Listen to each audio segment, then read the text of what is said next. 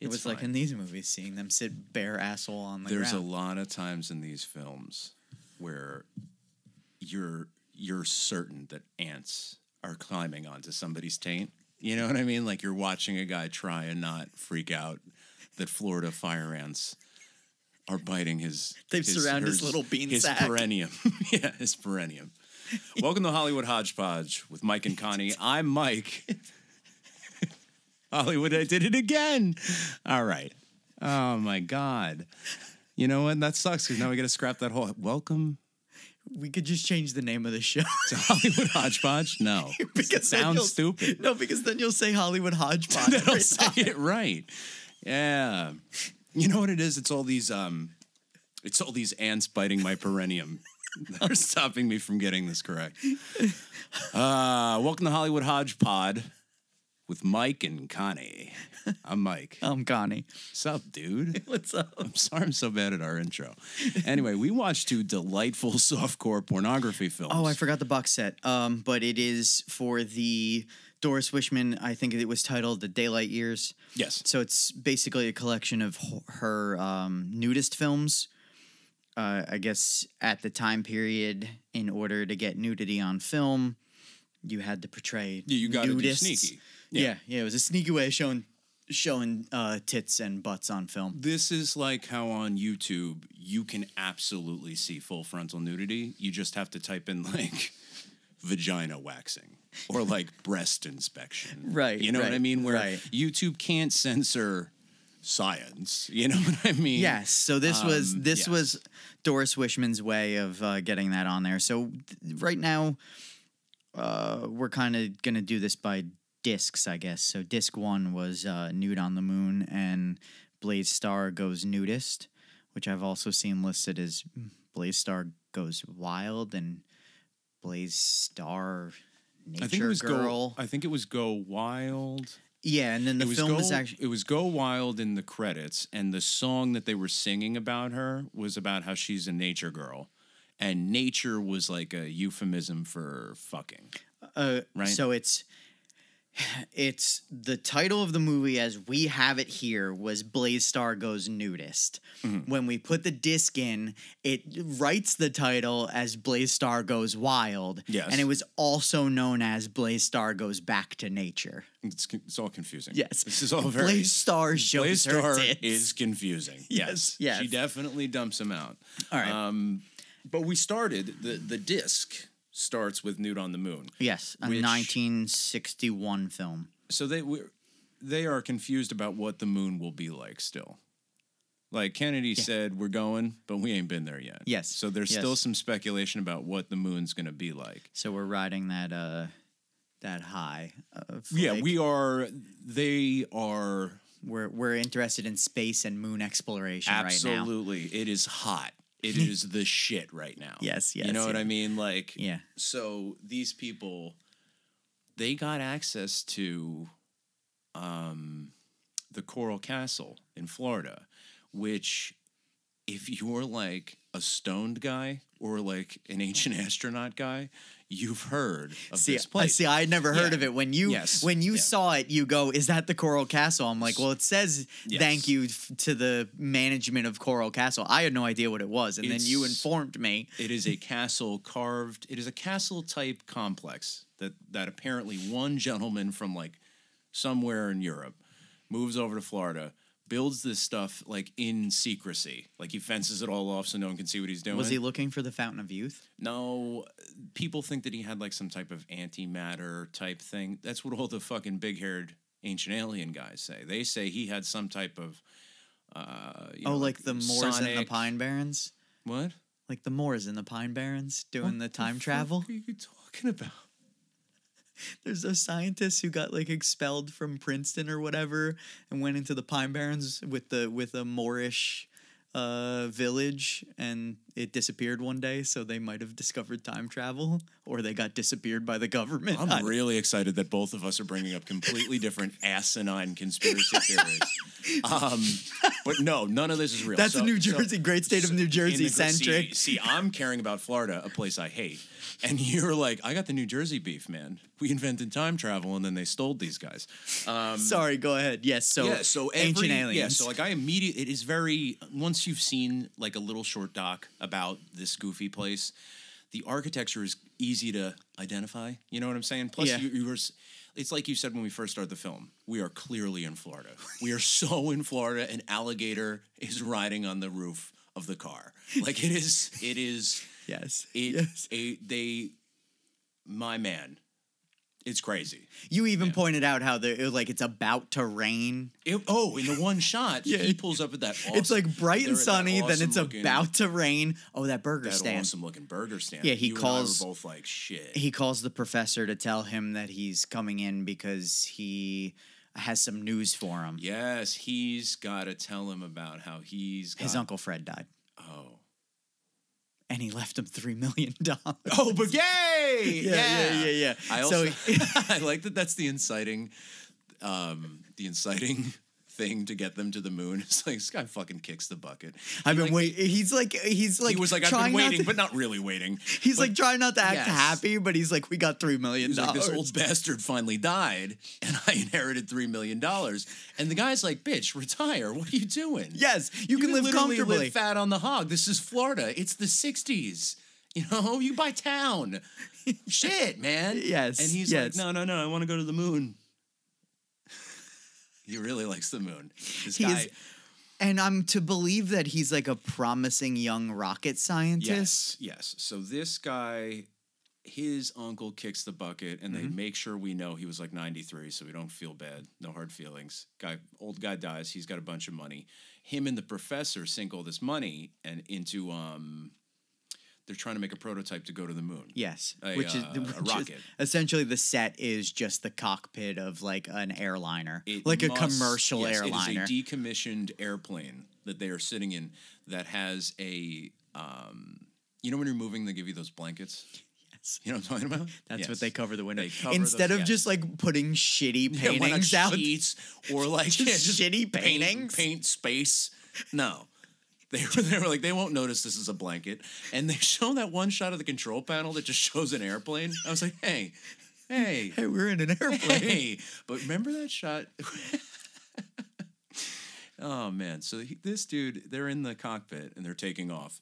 And he's flicking up all these buttons like willy-nilly style. Yeah. Remember this? Yes. He's just like being a little bit of this, a little bit of that. Yes. Bing, bang, bong. He's pulling different levers. Yeah. So he calls the professor at home and he's like, I got all this money. We got to fuck off to the moon and build all this shit. And that's when we meet his secretary. Remember that? Oh, well, the professor's secretary or something is hanging out with him, and she's like, well, you like that scientist you're friends with. Yes. And he's like, well, he's gay, right? Like, he's in love with his job or whatever. He's in love with science. Yes, he loves science. He's asexual. He's not gay. He's gay. He's asexual. They show more science and scientific stuff going into space travel than Tim Burton's Planet of the Apes. But the costumes, though... They're on par. They look like... When they flip up their helmets, I thought there'd be that chimp underneath. They look like bad. Like if you're a little kid, it's Halloween. You're like, Mom, I want this costume for Halloween. She's like, we don't have money for that. Dude, I just paid rent. I'll make you a Power Ranger costume. Totally. This is a homemade Power Ranger costume. Just short of their helmets being like pasta strainers. Like we're right up there. Or their gloves being oven mitts, you know what I mean? Like they cut holes in like the orange buckets from Home Depot. Yes, and you can still see Homer on the side of it there. Exactly. He's upside down, but you know it's him. Yeah. The costume, and I think they're just wearing like cotton pajamas. What it seems like, I'll paint a picture for you. One's red, one's green. They are wearing what would be spandex if this film was made like 10 years later, right? But is now like a cotton underpants type thing.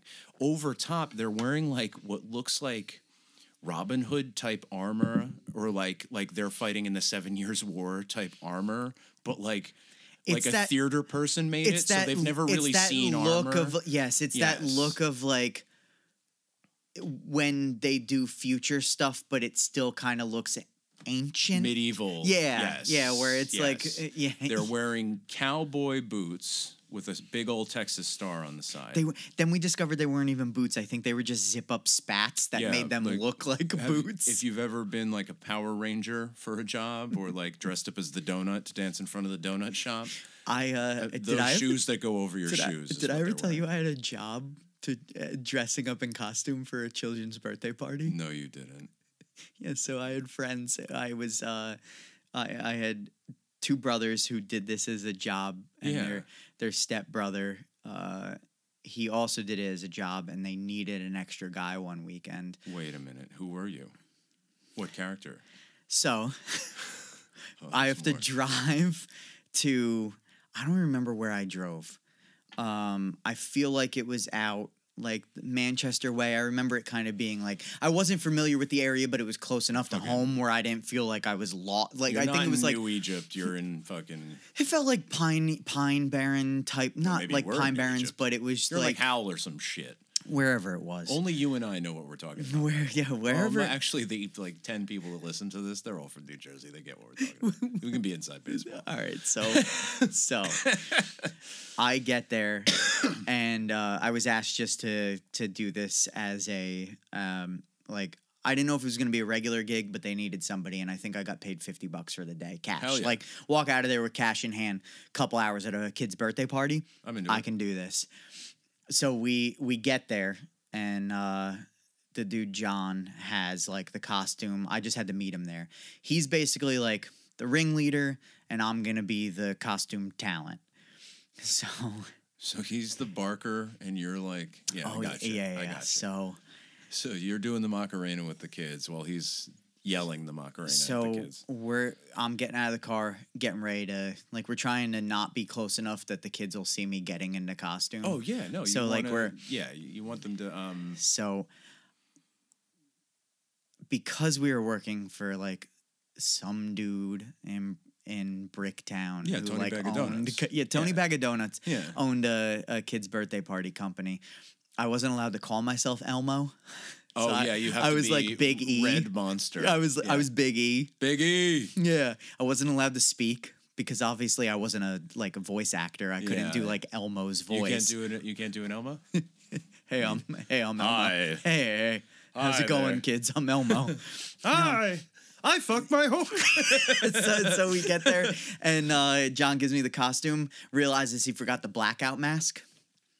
For Christ's sake. Explain to me what the blackout mask is. So I could look through the face of Elmo. And see see my face in Elmo's mouth. Face. In Elmo's mouth. Your stoned face. Like, I love you. Like that shot from, you ever see a shot from Teenage Mutant Ninja Turtles, the live action movie, where they show the actor through Michelangelo's face or some shit? It's horrifying. Yes. It's like he ate his ass. So that's what would happen, but it would be a group full of children.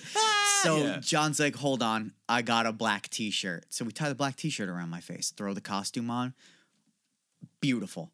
It works. He can't see my face through there. Great. Walk through those fucking doors, and as soon as I get into indoor lighting, I'm blind. Yeah. You can't see through a black t-shirt unless it's sunny out. Yeah. So I'm standing there, and the parents are like, look who it is. It's Elmo. They're allowed to call me Elmo, but we're not allowed to. And the first thing they go is, Elmo, say hi to the birthday girl. Where is she, Connor? Where is the birthday girl? I can't see. Yeah. So I start... Just waving. You followed the fear, dude. You literally committed to the fear. You were like, cold and sweaty. Hot. Yes, hot and cold, yep. You've put icy hot all over and the balls. She's like, all right, Elmo, let's go over here with the kids. We're going to have like a little thing. I walk into a table and chairs. Yeah. And I hear one of the parents go, I don't think Elmo can see. Yeah, he can't. And then a parent helps me. Yeah. And just grabs, like, oh, Big E, what's up? They help me to, like, the little sit around with the children. Yeah. This was for $50. 50 American dollars. Not even a whole tattoo. Yeah. Literally. It bought me a couple packs of cigarettes. Oh, good for you. 50. Jesus Christ. How much do you think that people got paid to be in Nude on the Moon? A couple packs of cigarettes. A couple packs of Newports. Remember? Yeah. Yeah, he's got them in the pocket. They spent most of the budget, I believe, on renting the B-52 to pretend to be. Which it looks like they just cut a padlock off. Well, by the time we get to the end of the movie, I think you're right. I think maybe they got into the ship, asphyxiated, thought they had went to the moon, and it was just their weird sex dream about women that they know. Because the Moon Queen looks strikingly like that man's secretary. Like his secretary, yes. Yeah. And she's in love with him, and he... Yeah, oh yeah. Oh, you see lots of titties in this film. Did we mention that this is a nudist film? Yeah. It is very much a nudist film. It is. It's very funny when they're driving to go to the spaceship. Yes. They pass that movie theater, and it's showing a Doris Wishman film. Yes. Hideout in the Sun. And my man's like, "Did you see that titty film?" It's like, "No, man, you were supposed to be getting rest. I'm asexual." You were supposed to be sleeping. We're about to fly to the moon. He was like, and my man the night before. Did you see my pencil mustache? I fuck. Like, that's what he looked at me. He's like, "I'm an insatiable fuck man." You know? And he was like, sick. I don't fuck. I love science. I honestly, so they don't really, they don't give any reasoning for why the two of them pass out in the cockpit. Well, I think it's, they're just tired. You know, their booper. You know how the people on the planet have a boop machine? Yeah. This chick's got, she's got a stick and she hits people with it. This sounds like she knocks them the fuck out. No, we should say it that way. She boops them. She boops them with this stick and they fall over. She literally goes, boop. Yeah, like she doesn't clickety-clack them with it. You know, it's not like an Irish situation where she pulls out a shillelagh and brains these poor dickheads. No. She just boops them on their space helmet. Yeah. And then they get a little drowsy. Imagine you have a flower and there's a golden retriever. And you're going to do it a boop. That's what happens. Yeah. But when they're in the spaceship. She's not nude. They're all, this is really weird, all the moon ladies are wearing little bottoms that are too small for their body. Yes. So they all have their plumber's crack. They're low-rise panties. And I think that you and I have figured out that in the 60s, a butt crack was like cleavage. Yeah. Like they were into this. Yeah. I thought it looked pretty silly and white trash. I mean, I was still into it because I'm silly and white trash, but... Well, what I'm saying is before they even land on the moon, they both fall asleep in the cockpit. Yeah, you don't think they're sending out like moon lady vibes to be like fall asleep? You think? I don't really know, man. The ship lands on its own. By itself? Yes. And then they wake up and they're on the moon. They are on the moon. Well, they don't know if they're on the moon. Well, yeah, because at the end they're even when they land, they're like, "We don't know if we landed on the moon. We passed the fuck out and woke up someplace." Oh, yeah. You know? And there's grass and water. We're unsure if there's oxygen. There's some confusion about whether there's oxygen. Yes, because he's like... They never go off of their oxygen tanks. He's like, we got 18 hours. Yeah. And then they're like, when he's finally trying to be like, "My man, we got to get out of here." He's like, "I don't care. I want to stay with the Moon Queen." How are you going to breathe? The Moon Queen. The Moon Queen's going to breathe into your body? He didn't think this through, man. I'm telling you, he should have... You know, thought about it, big capital quotes, before he was trying to make these decisions. Yeah. You know what I'm trying to say here? Yes. I think he should have thought about it alone for a little while before he started making sweeping decisions about it. It's like, always. He would have about 3 hours of life left. Yeah. Just to stay on the moon. Just with the Queen of the Moon. Yeah, not thinking this through. I'm thinking he's not behind the helm of his decisions. Yeah, yeah, yeah. He's not. Moment. He's thinking differently. I'm like trying to hit you with a euphemistic baseball bat, like he's trying to hit the Ice Queen with. Yes. Well, he gives her. I saved this one. This one has been locked in the chamber since that scene. He gives her a Mars bar. Oh, why a Mars bar? Why not a moon pie? You're fucking proud of yourself, aren't you? That one's been lost and loaded. Good. It's pretty good. I'll give it to you. She should have pulled out a moon pie. You know what it is? It's I'm so corrupted that the word moon pie sounds dirty to me. It's not. No, they're delicious. It's just a fucking pastry. They're delicious. But I hear moon pie and I'm like... You're talking dirty to me. You talking something weird? We just watched softcore porn together. It's literally... I'm glad we didn't do this. And that's another reason. It is... Like, it's separated into 3 discs. what we're doing this box set. Yes. The daylight so hours. These aren't in chronological order either. They're in, like, this curated by the box set order. Yeah, just whatever. I feel like they kind of blew it early because these are the two big films from it, isn't it? I think the other ones are pretty popular also. I have to say between if I bet you we'll see the film that they discussed in that they drove by. Yes, that's I believe that's on the mission. I believe that's on the next disc. Yeah, and I'm certain, like we were talking about a million times during the watching this film, that we are we also discussed, and it's tied to this, that we have a rule here. We're watching a lot of exploitation, sexploitation, women in prison, those types of movies, and you get what, a 1.5-2 minutes of sex before we go, this is a porno, and we fast forward. Do you know what I'm trying to say? Yeah, there are going to be some sexploitation movies that we have to fast forward because I'm not trying to watch hardcore pornography with my friend here, right? No. And the thing is, in 1961, what we were watching, we'd have to go over to like our buddy's garage stag party and all try and not jerk off at this. You know, but you and me could watch this. Like, if my mom came in and I was watching this, I'd be like, "Oh, it's some weird titty movie." Yeah, I wouldn't like rush to shut it off like I was doing something. Yes, yeah. Like, I don't know. Everyone's nude in the movie. Don't worry about it. Yeah. Which I 1961. This is when some smut. I imagine this might be one of those things we've talked about before, where we think everybody in the past was less horny than they are, and that is just simply not the case. Well, Blaze Starr was a stripper. In the 50s. Yeah, but I bet she was one of those strippers where they never took off their bottoms and they were like booby tassels. She was a burlesque dancer. Yes. That's what a stripper. Also, what do we call them now? No, I think we did the thing like certain phrases where it was stripper, then exotic dancer, and then strippers were like, nah, man, we're just strippers. We're just doing strippers. Yeah. I like that. I think that's how it is. Well, that's canon. We're just calling them strippers. Canon. That's what we're doing. TMC, that's canon. Let's go. Happy birthday. Yeah, but Nude on the Moon is... I gotta tell you, what were we gonna say? What do you think the chances are one of these two scientists was a Nazi? In real life or in... No, like in this world we're living in for Nude on the Moon, like was one of these a Nazi scientist that got to the moon? In any scenario where there are a group of scientists that got us to the moon... There's a Nazi? At least one. Maybe like 30%. You know what I mean? Like...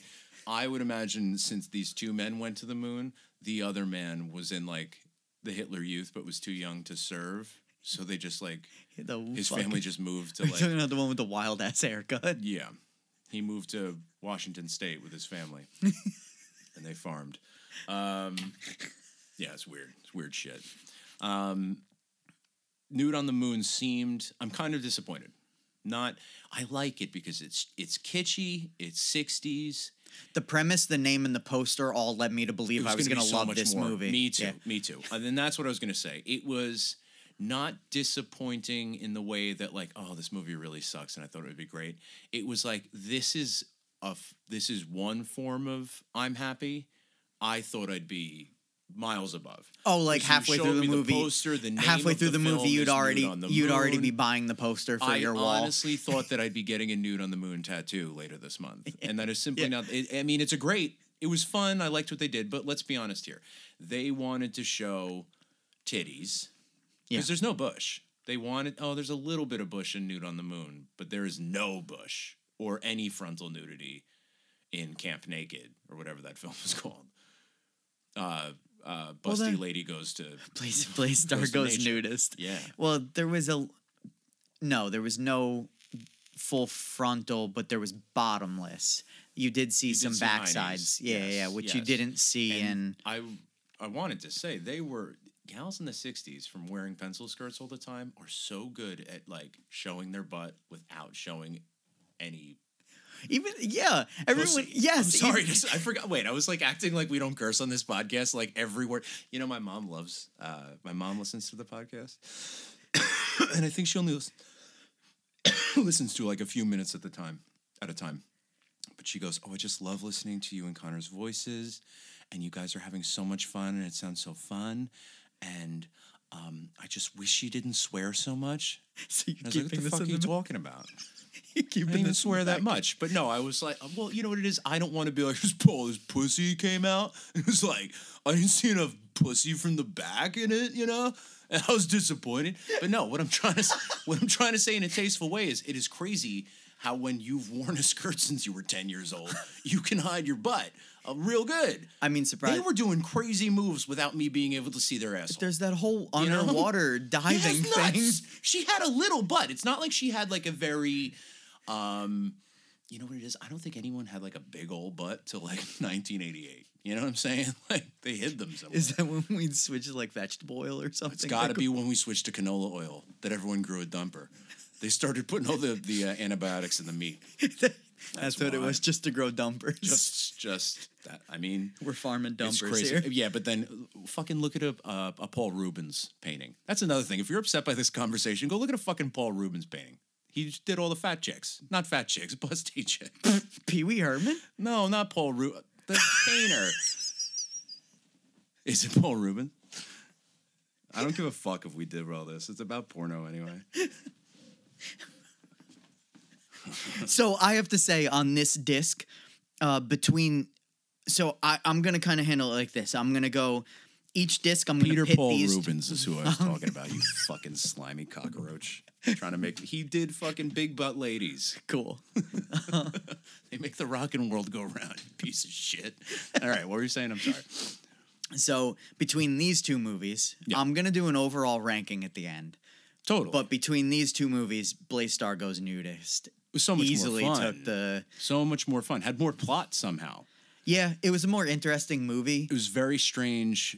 You know what it is? I think we realized two tricks they did to hide the fact that the ADR was hard to match up with the people's dialogue. Oh, because everything, even like the Foley sounds were done afterwards because there's at one point where like the DW like lights his cigarette and he puts the lighter down on the table and it makes no noise. Nobody made the Foley sound effects for that. Yeah, like the sound of the table. They would put... when they're speaking on the phone, they'd cover their mouths. They'd put the phone and so then you could put any dialogue you want. But sometimes that made them look insane because she'd like get big eyed while she's talking on the phone. That's the other thing I was going to say is when they had a conversation, it was the opposite of like a daytime how you'd shoot anything, but like a simple like a Star Wars prequel shot or like a soap opera shot. They would focus on the person over listening. The shoulder. You point the camera at the person talking. In this film, they point at the person listening. Yes. It's very strange, but it's so you can't see their mouths not matching the fuck up. Yes. So they look at the person listening, so then there's all these weird shots of this chick fucking raising her eyebrows. Just staring. Her eyebrows, yeah. Staring. Like, I wonder if she's even hearing anything. Like, no, are they saying dialogue? Weird ass faces. Yeah, no, yeah. I think just react to... I think she realized because, and I'm not sure if Nude on the Moon was older. Nude on the Moon came first. 1961, Blaze Starr came out. There's a lot 62. There's a lot of... She made a big leap in one year. There's a lot of overdubs in Nude on the Moon that the vocals and what they're saying just completely do not match up at all. And I think that what happened is this gal was like, I know what I'll do. She's working with the technology she has. Well, it helped in Nude on the Moon that all of the nude people on the moon spoke with their minds. So smart. It's so smart. Then it just cut out the fucking... None of it mattered. Doesn't matter how windy and Florida ass it is with all the bugs flapping into the microphone. You know what it is? I honestly think that in the 60s they sprayed so much DEET in Florida that the whole bugs didn't exist. Yeah, it's just no scorched earth, bro. Yeah, because those people, how many times in both of these movies were we like asshole in the dust?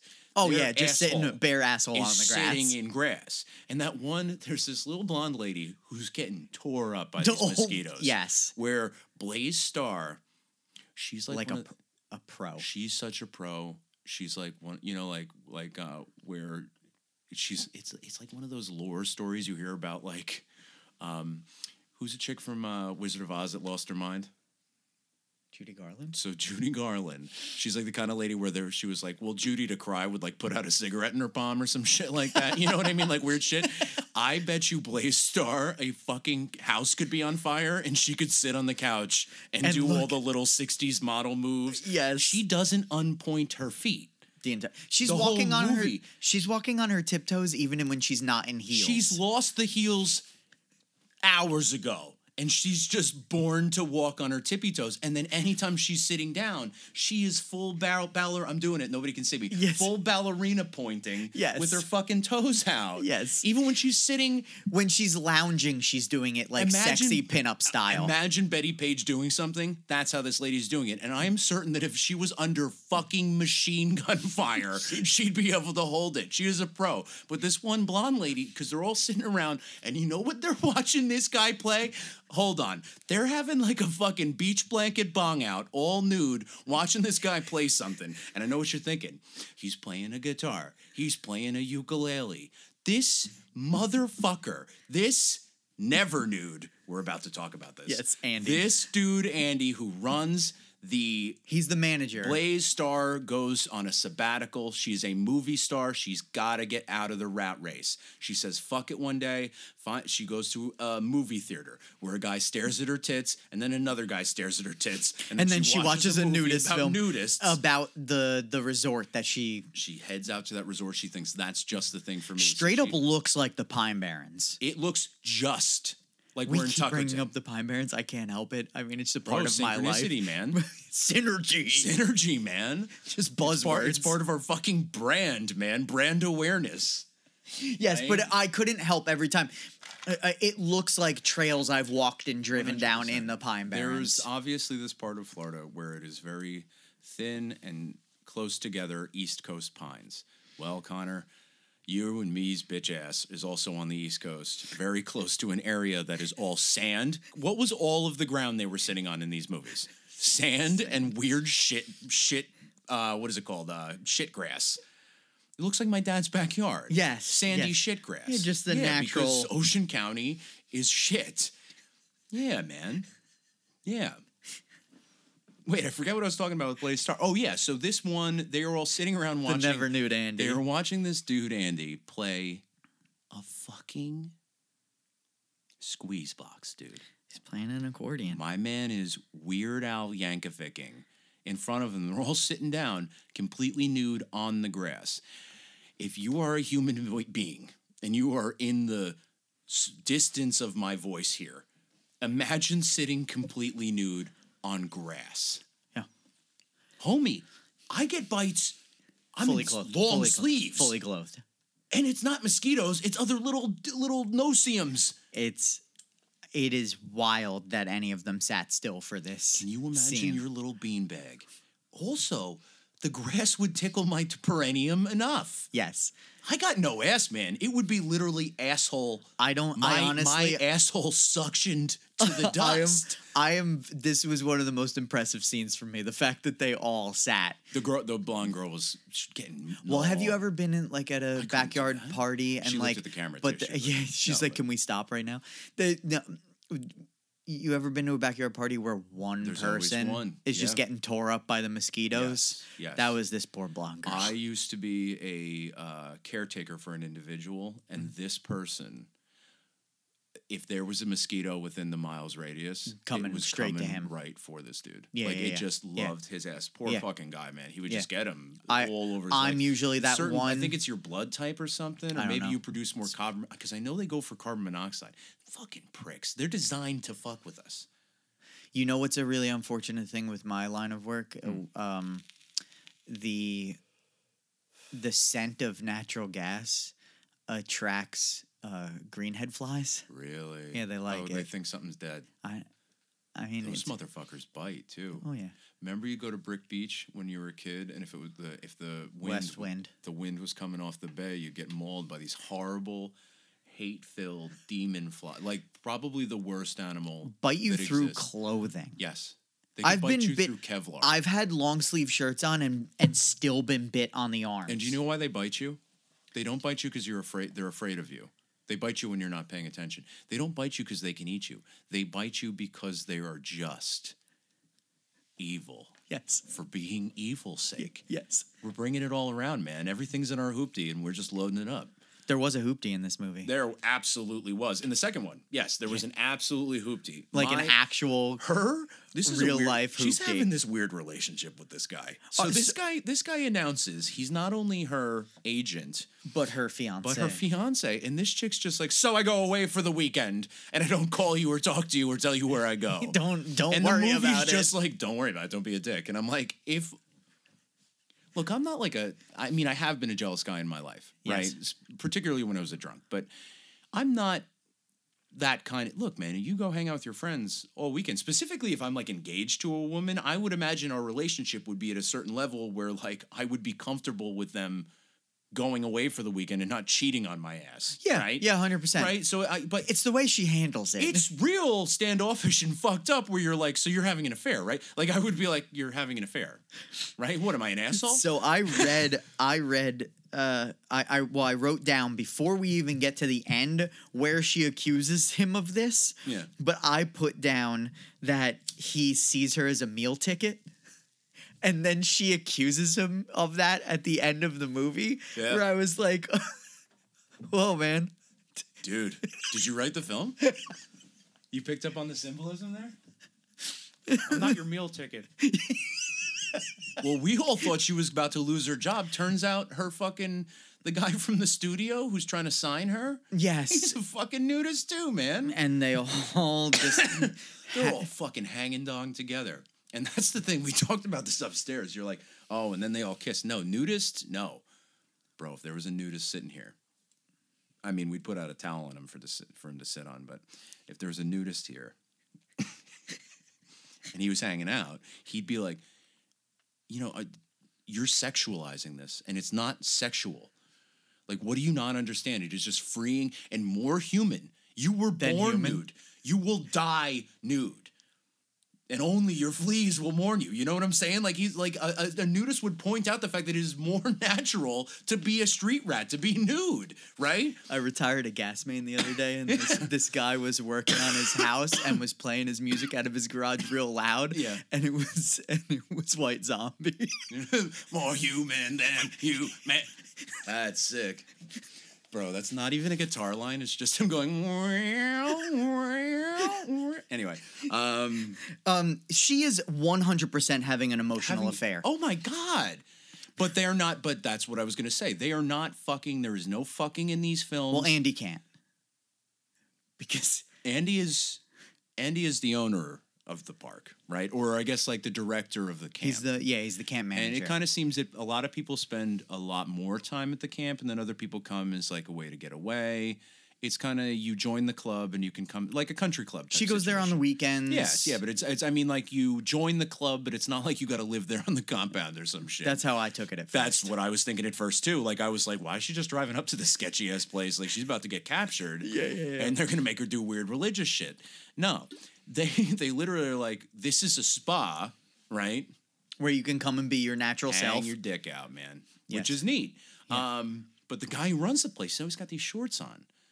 And at first you think, oh, it's because he's like the ambassador guy and he's meeting this woman. You don't just want to come up hanging dong. Yeah. You want to like ingratiate her. But even after she's been accepted into the club. He's wearing these fucking shorts. Yeah. They're awesome shorts. They rock. They were cool, right? So they're like 70s striped. But they're all the weird 70s color that, like I guess we forgot how to make. Yeah. You know, that weird yellow and orange. Yes, it's like goldenrod. Like, yeah, like all furniture was made out of this. Yeah. Did we forget how to make that? What happened? It probably causes cancer. For some reason, it reminds me of fondue. For some reason, am I thinking of fondue? You know what I mean? Like fondue sets came in this? I don't know.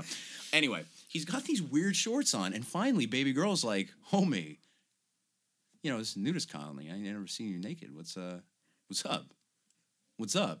And he reveals to her that, like, this is so both the films are shot in where in Florida? I think you had mentioned it, like Highway City. Homestead, Florida. They're both the, I guess, the Coral Castle and then the nudist resort they're hanging out on. I feel like there's a lot of nudist camps in this area. It seems to be a very nude, it's probably some city ordinance where you're like allowed to be nude here and that's why they all, you know what I mean? Like some weird turn of events made it so there's all these nudists in one place. Yes. And it's just a fucking groovy place, man. Like how Sedona has a bunch of people that believe in crystals curing your cancer and shit. Yeah.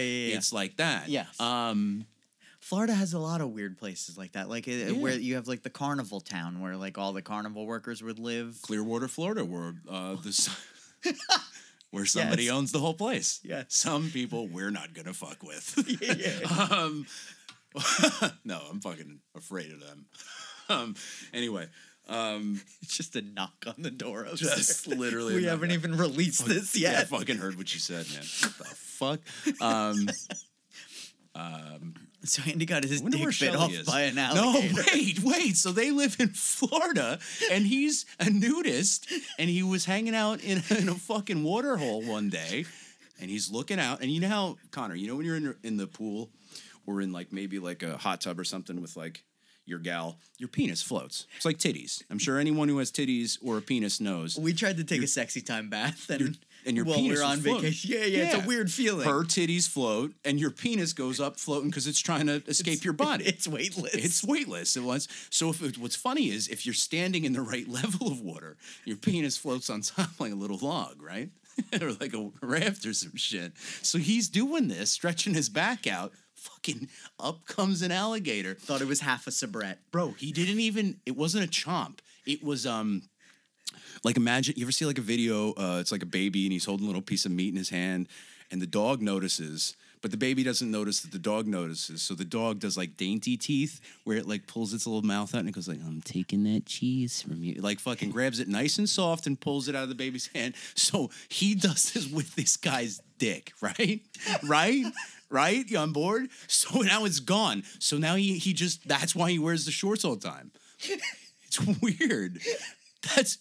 There's like fucking 20 minutes of dialogue in this whole film. That's 15 of it. Him explaining that an alligator bit off his dick. They got alligators, right? It's not crocodile? No, it's alligators. It's both. It's alligators? They got both? They got American alligators. I don't get it. Yeah. They'll bite your dick off. They got Andy's. They really never explain why he's never nude. She brings it up and he's like, "Oh, don't worry about it. Fuck you." No, what he says is, "I gotta go run up and check on shit." Like, so say somebody delivers pizza, somebody's gotta talk to him. I can't say somebody calls the cops. I gotta go tell them what's going on. Right? I can't show up hanging dong for the pizza or the Chinese man. That's basically what he says is like, you know, people come around. I'm the ambassador. Yeah, so if somebody knocks on the place, is like, "What are you nudists up to?" He's like, "Oh, we're not all that bad. Look at my cute shorts." But you and I, being horrible people, constructed the story that, and that's canon. So sorry. One of my favorite things. People are gonna watch this film and be like, "There was no alligator story," and I'm gonna remind them that that's canon because I said so. So one of my favorite parts of not the movie, but watching this movie with you was when she's taking the tour and we're watching a volleyball game and we're trying to figure out like, oh, they must not be able to show the fronts. So that's why this side is all not wearing pants. They're bottomless. They're all bottomless and topless. Yes. And then the other side is topless, but they got little shorts on. All mixed gender. Yes, all mixed gender. All mixed because my first thing when this movie started was I was like, you think somebody hangs dong in this? After we got through Nude on the Sun or Nude on the Moon or whatever, yes, I was like, I wonder if this next movie will show bush or hang dong. Yes, that's what I thought. Like, which I guess that's where the line is drawn. For I don't think they're going to show full frontal pussy. I don't think they're allowed to. But I thought they'd show maybe bush and then maybe like a dong or two. I thought. So we're discussing trying to figure out why. Oh, maybe it's just because that half is the backs of them are facing the camera. That's how they can get away with the bottomless on those shots. Totally. And then we both realize that because they're nudists and they're all always topless, shirts and skins. They're playing shirts and skins. Just pants and pantless. When that dawned on, we both said it at the exact same time. Yes, looked at each other and went, shirts and skins. Shirts and skins. It's shirts and skins. Because that's what really the first thought was, oh, this is how they don't show dick and butt. Yeah. Which is probably true, but it's also shirts and skins. What do you do? Put on an armband? Socks. Could you imagine playing? Only black socks, too. It's like dress socks and you're hanging. Could you imagine playing beach volleyball in black dress socks? Yes. You'd get arrested. Yeah. Yes. I think it's a sex crime. I think it's a crime. Recently, I was in my apartment, and I I always notice when this happens. It's like, you ever notice you'll just find yourself and you have a shirt on and no pants and you're like, oh, fuck, I'm Porky Pig. No shit. Like, you don't know how it happened. Like, maybe you're getting changed or you just wanted to switch. You don't like the pants that you were wearing. I will purposely walk out into the living room to have a conversation with Alex. Hey, check this out. While I'm Porky Pig. You're just hanging dung. Titties covered. Right? So I'm wearing Crocs. Nothing else on me. I'm fucking nude in Crocs. Why were they on? Where was I going? I think that's the sixth movie in this box set. Nude in Crocs. You got to be in sport mode, though. In case you got to run somewhere. You got to kick them into tactical. You know what I'm saying? Tactical Croc mode. Yeah. So, I look, man, I think I liked... I definitely think that I liked Back to Nature with Blazing Starr. Yes. I like Blazing Starr. Blaze. Oh, my God. You know when the movie opens and they're showing all those pictures of her, but she is nude, but they drew on panties and bras? The logo. Yes. So, like, for the credits, instead of it just being, like, plain old white block letters saying, like, starring Blaze Starr, they give her, like, a full-on, like, on fire, like drawn flame letters, Blaze Starr. It looks like the logo for a Brazilian crust band or like hardcore punk band from the 80s. Like it is on fire letters that say what? Blaze Starr? Blaze Starr with two R's and star. Bro. Fucking rock. If you drew that shit on your Trapper Keeper, bitch. It is like so it is cooler than that little S we used to draw all the time, remember? Yeah. Surfer S or whatever. Yeah. It's a cooler logo than that. Who's your MVP in each movie? Oh my God. Mustache James. The only man who was in both films, my man. He's your MVP in both movies? I think Blazing Starr is my MVP in the last 15 films I've seen. But if I'm realistic, I think that the guy who was in both, I like him. Yeah. I liked him as the professor in Nude on the Moon. Because if I pick any of the other people that were very prominently in the film, it will be because I found them sexually attractive. Right? Because there wasn't a lot of dialogue and stuff. Oh, the cheeky one. Remember the cheeky gal from Nude on the Moon that was doing all kinds of pranks? She was fun. Oh, yeah. Remember, she did pranks. Yeah, she did. She was fun. She pranked the redhead lady. She saw that the man had a mustache, and then she took a little bit of broccoli and put it on her lips to look like a mustache, and made that cute face. Yeah. Yeah. And remember the girl does the TikTok dance? Homie, we have not changed at all. You think we have, and you think like, oh, it's the end of civilization. You give human beings cameras, and they do stupid dances. TikTok dance. This bitch literally, this lady does a full-on TikTok dance. The swimmer gal. Yes. Oh, the gal who could swim. What was her name? They said her name. Leslie. Leslie was the pro swimmer. Yeah. Yes. Remember the real ugly girl with the baby bangs? She might be my MVP. See what I'm talking about? So yes, I picked the scientist. The gal with the baby bangs was fun. The people that were cheeky in the movies. Those were the most fun. The silly people, because it's silly. Yes. If you think about this, this isn't sexy. This is silly. Yes, it's very silly. It's silly sexy, but it's silly. I didn't get hard once. You know what I mean? That's good. I'm glad that I'm glad you didn't. Yeah, I know. I didn't. No, I think Blaze Starr was more of a competent movie. I honestly thought both of them would be more porno-y.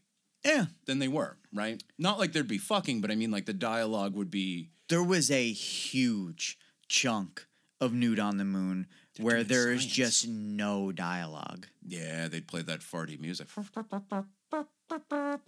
it's just farty music. And it's just a shot of one of the astronauts looking out, pretending to take pictures or write in a notebook, and then it cuts to like women laying next to a pond. I wanted to say it's men in spaceman costumes taking pics of new babes. Yeah. That's what they thought. Imagine if that's what science was.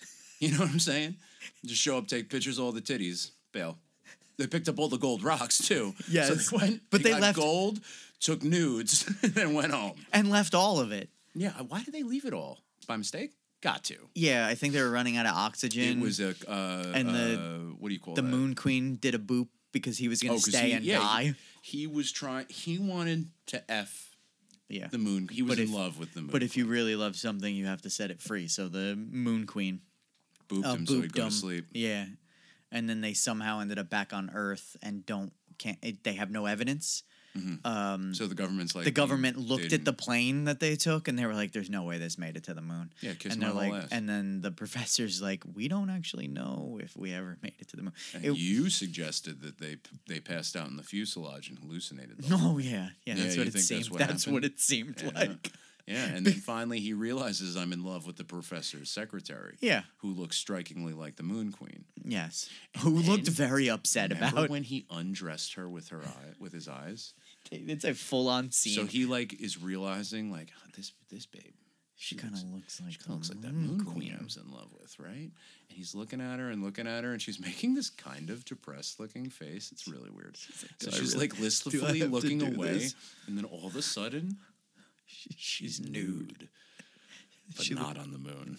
And then she looks sad about it, and then her clothes turn back on, and it was. That's... You know how, certain shots, you're like, oh, I'm dreaming? Mm-hmm. That shot, you were like, he's undressing her with his eyes. Yes. That's... Yes. Yes. It was... They struck me with it. You know what I mean? It wasn't subtle, is what I'm saying. They hit you over the head with that. He's looking at this lady. So like I said, it was way less smutty than I thought it would be.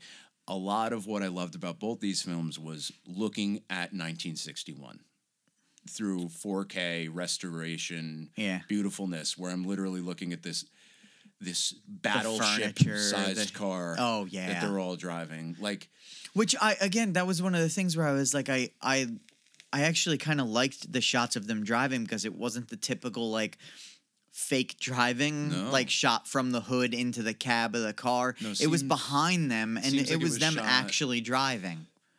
It seems like it was backseat. Yes. It seems like it was backseat, shooting the back of their heads, and then it was car in front of them. Yeah. Same setup with the camera in the backseat, but facing the other way, so you couldn't see the ass of the car they were in. Yes. So it looked like you were just floating in space. Yeah. Yes, it was gorgeous. And I know what you were about to bring up.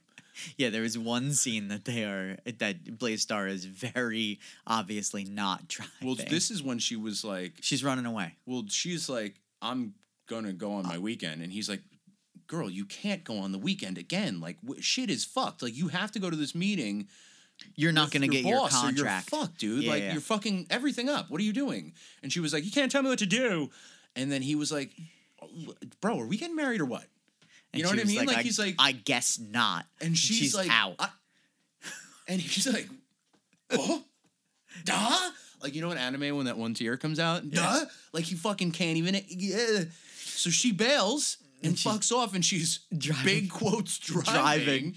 And you can see in the reflection of the window that they're shooting next to that the trees are not moving. So at this point, it just looks like 4 people are just rocking the car. 1,000%. And she's just on every corner of this car, there's some beefy boy being like, is this good? Does it look like she's driving?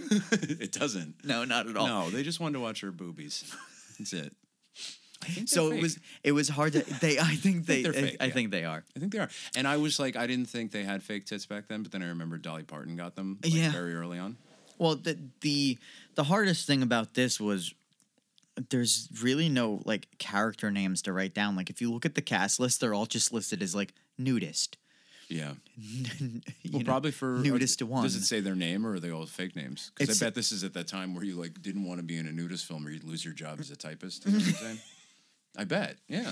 Well, Nude on the Moon has the Moon Queen was just a woman listed as Marietta, and I could find zero information about her. I bet you that... She was in one movie, Nude on the Moon. This lady had a wild accent, and that's why they ADR'd everything in. It's I thought the guy with the mustache was from Guatemala or something. You know what I mean? But I don't know, they cut a lot of, the asexual scientist... From Nude on the Moon. Yeah. Oh, wait a minute. Can we talk about his fucking haircut real quick? So my man has a brush cut, right? But then on the sides, it's a little bit longer than so the top. So that he can so he slicks it back. Yeah. What do you think that looks like when he gets out of the pool? watching this. I was Krusty like, the Clown, dude. Like, what the fuck? What the fuck, man? What if he just gets, like, mussed up? Like, you know, he's wrestling around with somebody. It's now such his hair's all weird, fucked up. Yeah, like, it's not... He's trying to do a high and tight, but it's not tight on the sides. He's doing both a slicked back and a high and tight. No. It's a wild choice. Either you get fucking Tim McVeigh dickhead hair, or you have a slicked back hair. You can't do fucking, this isn't a mullet situation where we're partying in the back and fucking, or whatever the hell it is, work up front, party in the back. Yes, you know? Yes. Oh, dear fucking guy's God. Hair sucks. I hated that guy. So I was, I would say I was actually disappointed in Nude on the Moon. I don't know what my expectations were. I really thought it was going to, I'm in the same boat where I thought this was going to be like a campy extravaganza. Like, it was going to be one of those movies that I'm like, oh my God, you haven't seen Nude on the Moon? It's so fun. It could have done with some camp. Look, man, I've watched a lot of vintage pornography. That's what this is. Yes. It's all a vaguely attractive woman in way too much makeup, right?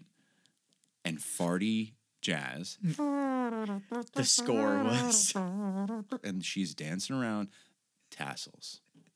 There was was it Blaze Starr Goes Nudist, where there was a large portion of it was just jazz guitar. Yeah, was the absolutely. Score. Absolutely. Well, that's the song that actually almost made us insane. Oh, that one was. Yeah, we because did, like, it's the DVD waiting menu. It was our last production meeting where you actually just showed me, like, the trailer for one of them or something. Yeah. And then we continued our meeting talking about... whatever our last one was before. So Planet of the Apes, probably? Yeah. No. Whatever. Doesn't matter. It was... Wait, this will come out after it. Yeah, it was Indiana Jones. That was confusing, man. Time's weird. Anyway. Oh, yes, we were talking about the list of shame for Indiana Jones, and... wasn't paying attention that, like, the DVD menu was just on in the background. And it is one of those songs that... would be a fantastic way to...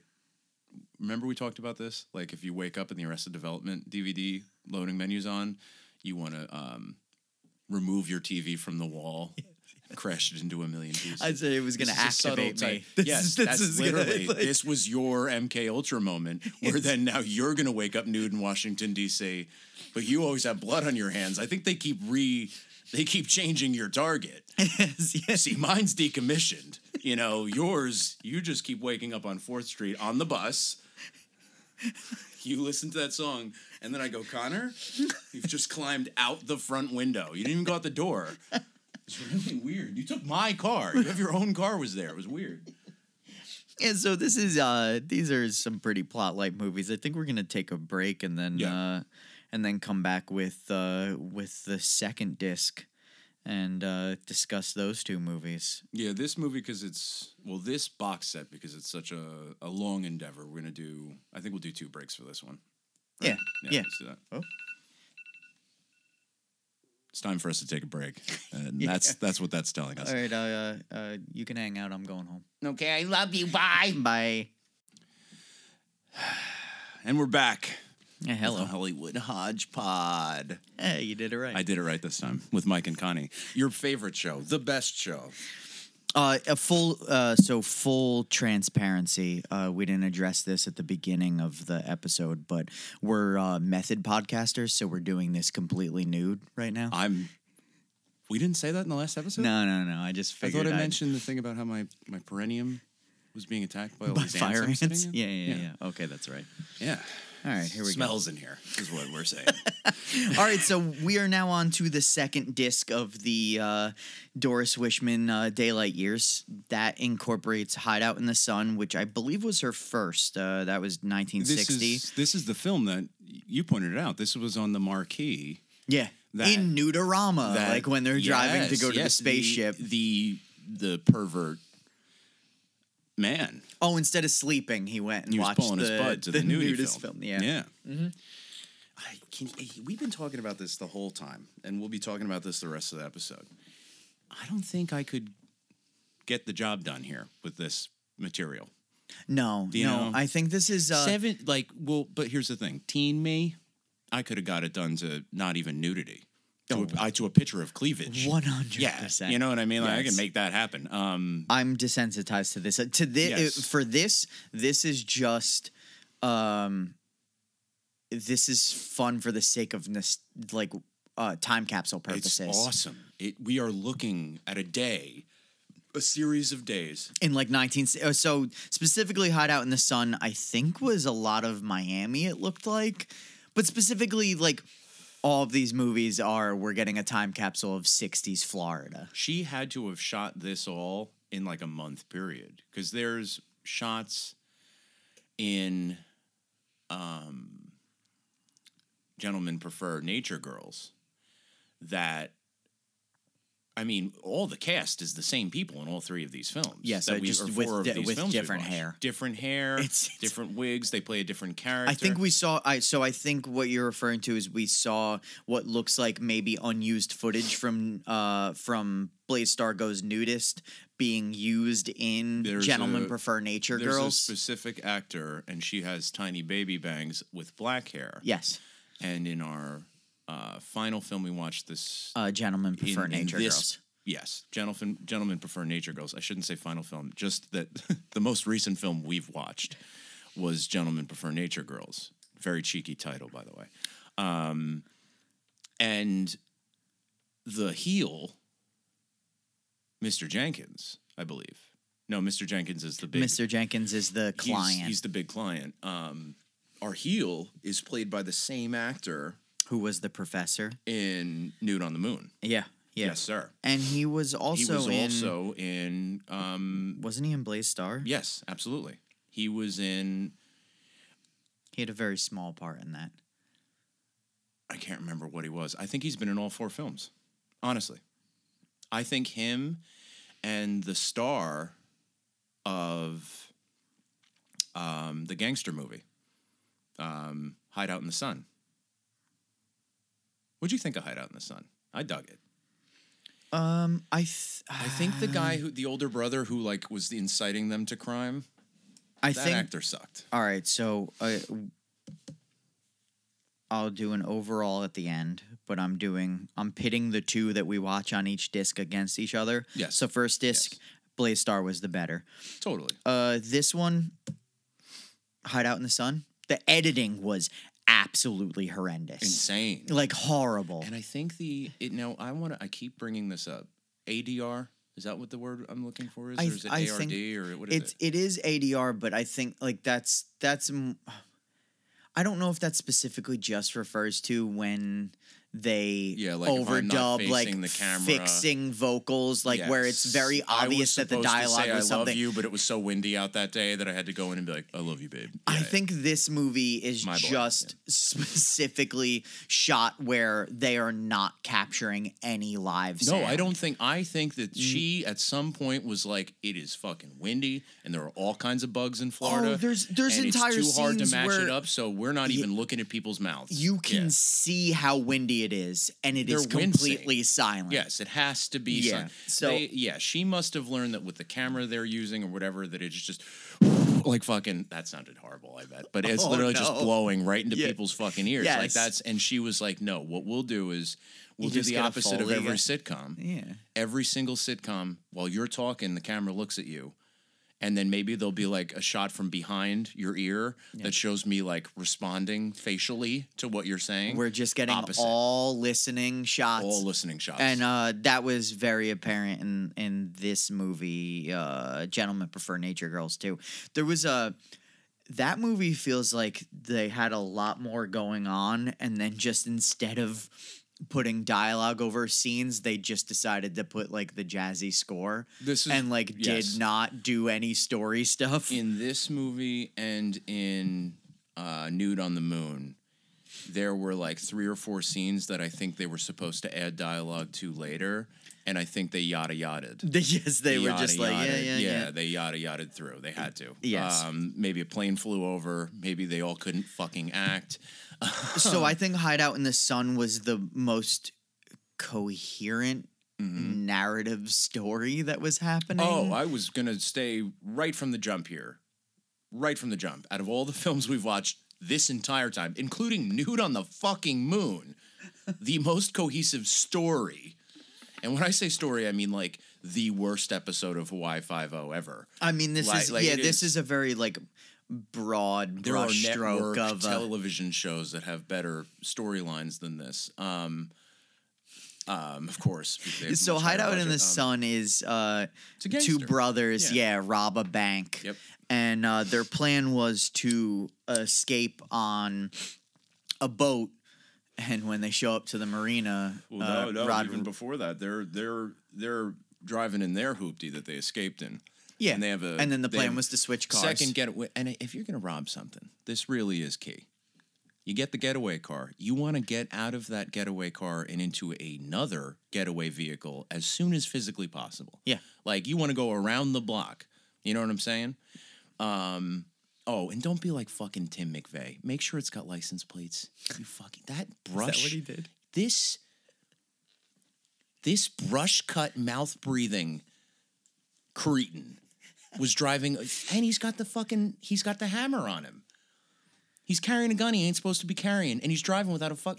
I'm so glad they fucking euthanized that dickhead. They should have shot him, though. Anyway, back to modern cut. Yes, so I think the full plan is broad brushstroke of what happens in Hideout in the Sun. They rob the bank. They're going to escape on a boat to Cuba. Yeah. And end of story. Yeah, well, what happens is they get to their second getaway car, and it won't start. Yes. So They hijack a lady. They hijack Dorothy. Yes. Who becomes our third lead in this. She's the lead, yeah. In Hideout in the Sun. And they make her take them to the marina. And that's when Rodriguez, their getaway boat driver, is like, not going to happen, guys. The police are here. And then it just cuts to a shot of a boat that says police. My man did over there. Tossed over his fucking... I want the audience to imagine, we're at a restaurant and I'm trying to tell you your ex came in, but I don't want them to notice. So I'm kind of being like, over there. Look to my right here. I'm winking and shit. You know what I mean? I'm doing the stroke. I'm tilting my head. And they look and it's just it's a little dinghy. It is a surfboard with a Post-it note that says police. On it. Yeah, it is literally fucking the most It's one of the most uncompelling shots in all of these. There are a couple. Let's say that about all of these films so far. Gentlemen Prefer Nature Girls had an incredible shot that was so perfectly lit and so perfectly shot that I was actually like, it's bad that was where I'm like, holy shit, that was incredible. Yeah, it was weird how her breast was squished, too. Like, it was like the nipple just got past the wood she was laying on, so it looked like it was kind of mushing. It was very strange, but it looked great. But it's one of those things that, I'm literally, it is one shot in four movies we've watched. No, a lot of the driving we both liked. I do like the driving. The driving is cool. Yeah. This is the only shot that has been properly exposed in the entire, all four movies we've watched. It looks, there was one outside shot that I think kind of looked. It's the times where I was like, "Oh, it looks like now." Yes, that's because it was properly exposed, and the colors looked correct. Gorgeous. Yeah. That's the difference. Yeah. So there was a couple times throughout these films where we were watching them romp. You know, they're all nude, romping in the pool. There's a lot of romping. Stuff. They were so much romping. Yeah. Gentlemen Prefer Nature Girls was the rompiest. You know why I like that movie best too? Because of all the romping. Yeah, not one fucking naked child. Not one naked kid shows up. Oh, yeah, Hideout in the Sun had the families. But let's be fair to Dolores, right? What's the lady's name? Doris. Clarice. Clitoris. What's her name? Doris Wishman. Yeah, so Doris with her two smokes in her, with her stogies. I hope she sounds I really hope she's like, someone get my stogies. Yes. I want her to be like, stop looking in the fucking camera. You keep looking in the fucking camera. They keep looking in the fucking camera. They do. But you know what? They do a good part. It's like how they show. We saw one dick neck and two ball bags. Yes. And only split seconds of these, right?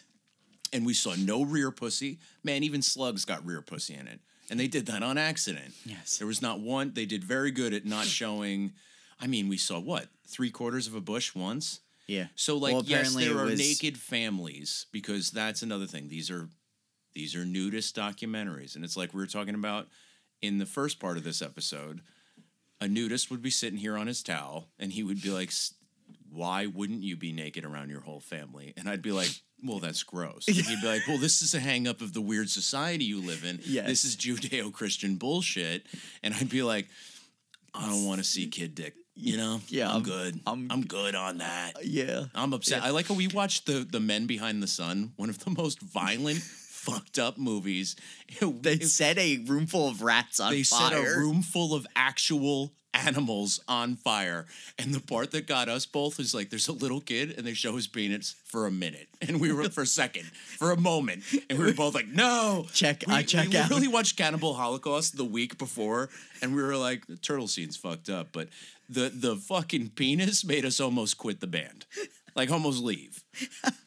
Now, these two films, which they kind of bookend the first two. Hideout in the Sun's the first. Gentlemen Prefer Nature Girls is the last in this line of four films. I actually don't know about the next two, where they fall into it. I'm kind of seeing where we go as we get to them. These two played more like nudist propaganda than Nude on, Nude on the Moon and Blaze Starr did. These, like, there's entire scenes devoted to them being like, I feel so much healthier now. Yes, yes. I feel less bigoted and more understanding of my fellow man. Yeah, like literally like, oh, and I feel so much more healthy, getting fresh air and sun. Yes, yeah. The ants on my ball sack. It's great. But yes, no, literally everybody in this film is like, you gotta sun your perineum.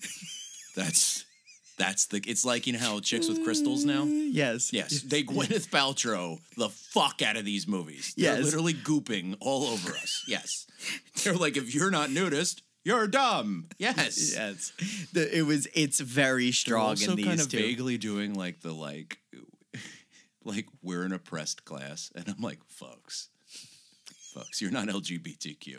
You're just nude around your family. Take it easy, fellas. Yes, no one's setting your house on fire. The guy gets fired by discrimination. Yeah, he gets fired because he dropped his nudist club card. Yeah, his boss goes in his office, finds a card on the ground, and goes, ah, he's a nudist, huh? I'll fire him. Like this he's a fucking scandalous. Communist or something. This is scandalous. Yeah, nudist. Well, that's... I don't know. That actor specifically you brought up, in all of his scenes, he is excessively blinking, like he is being held hostage by this film. You have seen it on Reddit where they talk about, it was this POW during Vietnam, and they called him like the incredibly stupid one or something like that, and this fucking honky was sitting on TV being like, I love Vietnam, I love communism, just fucking blinking Morse SOS. Code. Yeah. So that's what this guy looks like. He is blinking excessively. He looks like he's going, get me at, I'm blinking at Connor, but you can't see it, but I'm literally like, he's going click, click, click, click, click, click, click, click, click, click, click, with his fucking, he's playing YYZ by Rush on his eyes. That's what he's doing. It's fucking nuts. He also led to... He looks like he's trapped. He led to my favorite shot in all four movies is that after he gets fired, they cut to they go to their weekend getaway at the nudist camp. Charlie Brown music, yes, and they come into the scene, and he is just depressed. All sitting there with his rolls, just standard white guy body. Just plain old white skinny guy body. Fat. Yeah, skinny fat, looking so depressed, just sitting in a beach chair, staring off into space, bro. And it's not like one of those lowrider beach chairs, like where you're sitting in the water. It is like a beach chair, and it's made of that weird vinyl shit that everything was made out of in the 60s. And with the stripy designs on it. Fucking sticks to you. That's why a lot of times these ladies would be walking out of shot, and they'd be locked in on their butt, and there'd be, like, weird stripes. Because they were sitting in fucking the one woman, beach chairs. Constantly had, like, I just took off my bikini top. Yes. Like, she'd have, like, the, you know, when you fall asleep in high school on, like, your hands, and now you got marks on your face. She would do this with her tits, with her bathing suit. Yeah, dude, these movies are... And what's funny is by the time we watch now, these are hours long each. We've now watched 4 hours of 60s softcore porn together. It's more like... Literally someone could come in here and like dump out tits and I would be unmoved. Yes. That's crazy. That's what I'm finding. But I think I'm learning something about nudism. Oh, yeah, yeah. Like, where I'm thinking where I am. Like, we talked about this before. Everybody has a thing, like, how do you not get boners all the time? And I've thought that exact thought. Like, I'd be like, there are ladies that have butts where it would be hard for nature not to take its way or something like that. Yes. No, dude, you spend an hour there, don't do shit no more. Unless you're a pervert. But, like, it's... Unless you're that guy. Unless you're that guy. From Hedonism 2. The guy from Hedonism 2. What is he saying? Ripping and a tearing. Oh, my God. He's here for the wild women. The ripping and a tearing. The ripping and a tearing. That crab walk. Cunny lick. You know? Where he's making the V with his fingers and he's licking in between it. But he's doing like a air humping crab walk. Yeah, got you. Because he's pleasing two women once in this fake scenario. He's also wearing bikini bottoms, bikini briefs. Men. Yeah, they're like men's bikini briefs. I feel like if you are a man and you are over the age of 30 and you're wearing bikini bottoms, you had better be gay or Italian. Nobody else is allowed to do this. That's it. Swimmers, that's it. You have because if I'm at the beach and there is a gay man in a bikini thing, I'm fine with this. Mm-hmm. But like if you came over my fucking pool in a bikini, I'd be like, Connor, you better put some fucking pants on. What is this? There are so many men in these movies where they all look like like they'd be a wrestler. You know, they got those shorts. Yes, they're boxer brief looking shorts. Yeah, they're like wrestling short looking things. They look like swimsuit briefs. Yes. And the men all are in really good shape, but like in a 1950s, I drink milk with every meal drink. Yes, or look. Yes. Yeah. Yeah. Absolutely. They're beefy boys. Yeah. Andy was a beefy boy. I say he looked like a piece of off his penis. Like a piece of plywood he looked like. They showed the alligator square. At the Serpentarium. At the Serpentarium. Oh, yeah, that's right. The final scene of Hideout in the Sun after they've been chased down by the law finishes at a Serpentarium. Well, they're hiding out in the nudist colony amongst the nudists, and then Homeboy was supposed to come pick him up, and then again he sees the fucking police hoopty. Again, somewhere in the harbor, and he nopes the fuck out of there. He's like, bye, y'all. He literally says, fuck them. Yeah, bye. Fucking bails. And but at this point, the younger brother... they got back to land. Oh, no. What were you about to say? The younger brother's in love with Dorothy now. Absolutely. Like, in love with Dorothy. Just... He's not only in love with Dorothy... He's in love with being a nudist. Oh, he's like bought in 100. Yeah, he's joining this cult. He is in. Yes. And he's also in love with the woman, and she's fucking in love with him. And you know what I liked that Doris did for us? They kept showing those two birds. There's these two parrots that are nuzzling with each other. Yeah. Like as a stand-in for the couple. Yes. Okay, give her that. Yes. I'll give her that. Yeah, I guess she wasn't allowed to show touching. Really? I think that's like part of it. Like if they're nude and touching, it becomes. They can be naked and romp, but if they start kissing, cut. We can't do it because if they are topless and kissing, we're now doing porn. So you know what's so funny about that? If you showed me like those two women that were playing volleyball together, like started kissing each other, I don't even think that would register with me. Like I'm like you would have to show like fucking full on sex at this point for me to even flinch. Those ladies are kissing. They must be in love. Anyway, like I wouldn't even fucking. Yes. You know what I mean? Yes. But also like in our culture now, like if I was at work and two ladies were canoodling on the couch in my work, like waiting for their whatever, you know what I mean? Like they're hanging out and they're dating and they're kissing each other. I wouldn't be like, oh, what? Yeah. Oh, what? Yeah. Yeah. But if you did that in 1961, the whole fucking room would stop. What are they doing? How about the shots that Doris worked in of the women drinking at the water fountain, where she's being very suggestive, Connor, with this water fountain and Dorothy. Connor, no human being drinks from a water fountain like this. Yeah, you're drinking wrong if that's how you drink water. It's not. Let's put it this way: the water isn't supposed to get all over your face and chest. You know. You're supposed to get it in, all in your mouth. I mean, she got a lot of it in her mouth, but also all over her face. Yes. Yes. Fucking insane. I mean, the movie was just like, you want to hold on this for a minute and a half? This chick poorly drinking water. And like halfway through, she starts laughing. Because it's ridiculous. Yeah. I like the shot where they, it was in, which one of our films was this in? It was in On the Run in the Sun. What's it called? Hideout in the Sun. Hideout in the Sun. Our main character there. She's in this fucking, it's this weird Dorothy. Trippy special effects shot, and Dorothy's in a fountain, and you can tell this water's freezing this girl's tits off. Oh yeah, yeah. She looks, she's doing that smile, or you can tell that, you ever go with a little kid to the beach and they're like, I'm not ready to go home yet. Their fucking lips are blue. You're like, homie, we gotta go. It's November. No more swimming. And this little girl's like, is it a good shot, Doris? Like you can see, and she's doing sexy arms and yes. lifting, and they're doing all of like the weird, like, Betty Page humping the air stuff. The 60s was, what did people think were sexy? I don't know. It's all strange. You get the whole... Oh, the yoga workout. Scene yeah. in Gentlemen Prefer Nature Girls. And she is sitting in the exact same spot. The swimmer girl Leslie does her dance. Did a TikTok dance for us all. Arm waving and everything. This movie also has... So there's... She wasn't rich with ideas. These movies, I'm going to say she made a lot. She was like, listen, here in the camp, we have volleyball. Swimming and pool. People like to see, I know personally.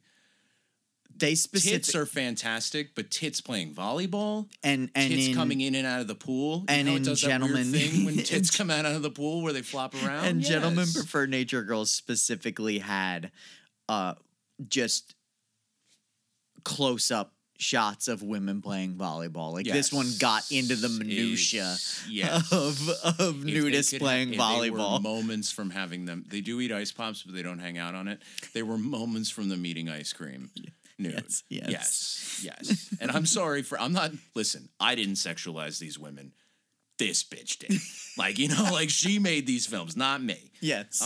They had a specific purpose when they were made. And also, I love a lot of things about the making of these films. We have used, it is the same location.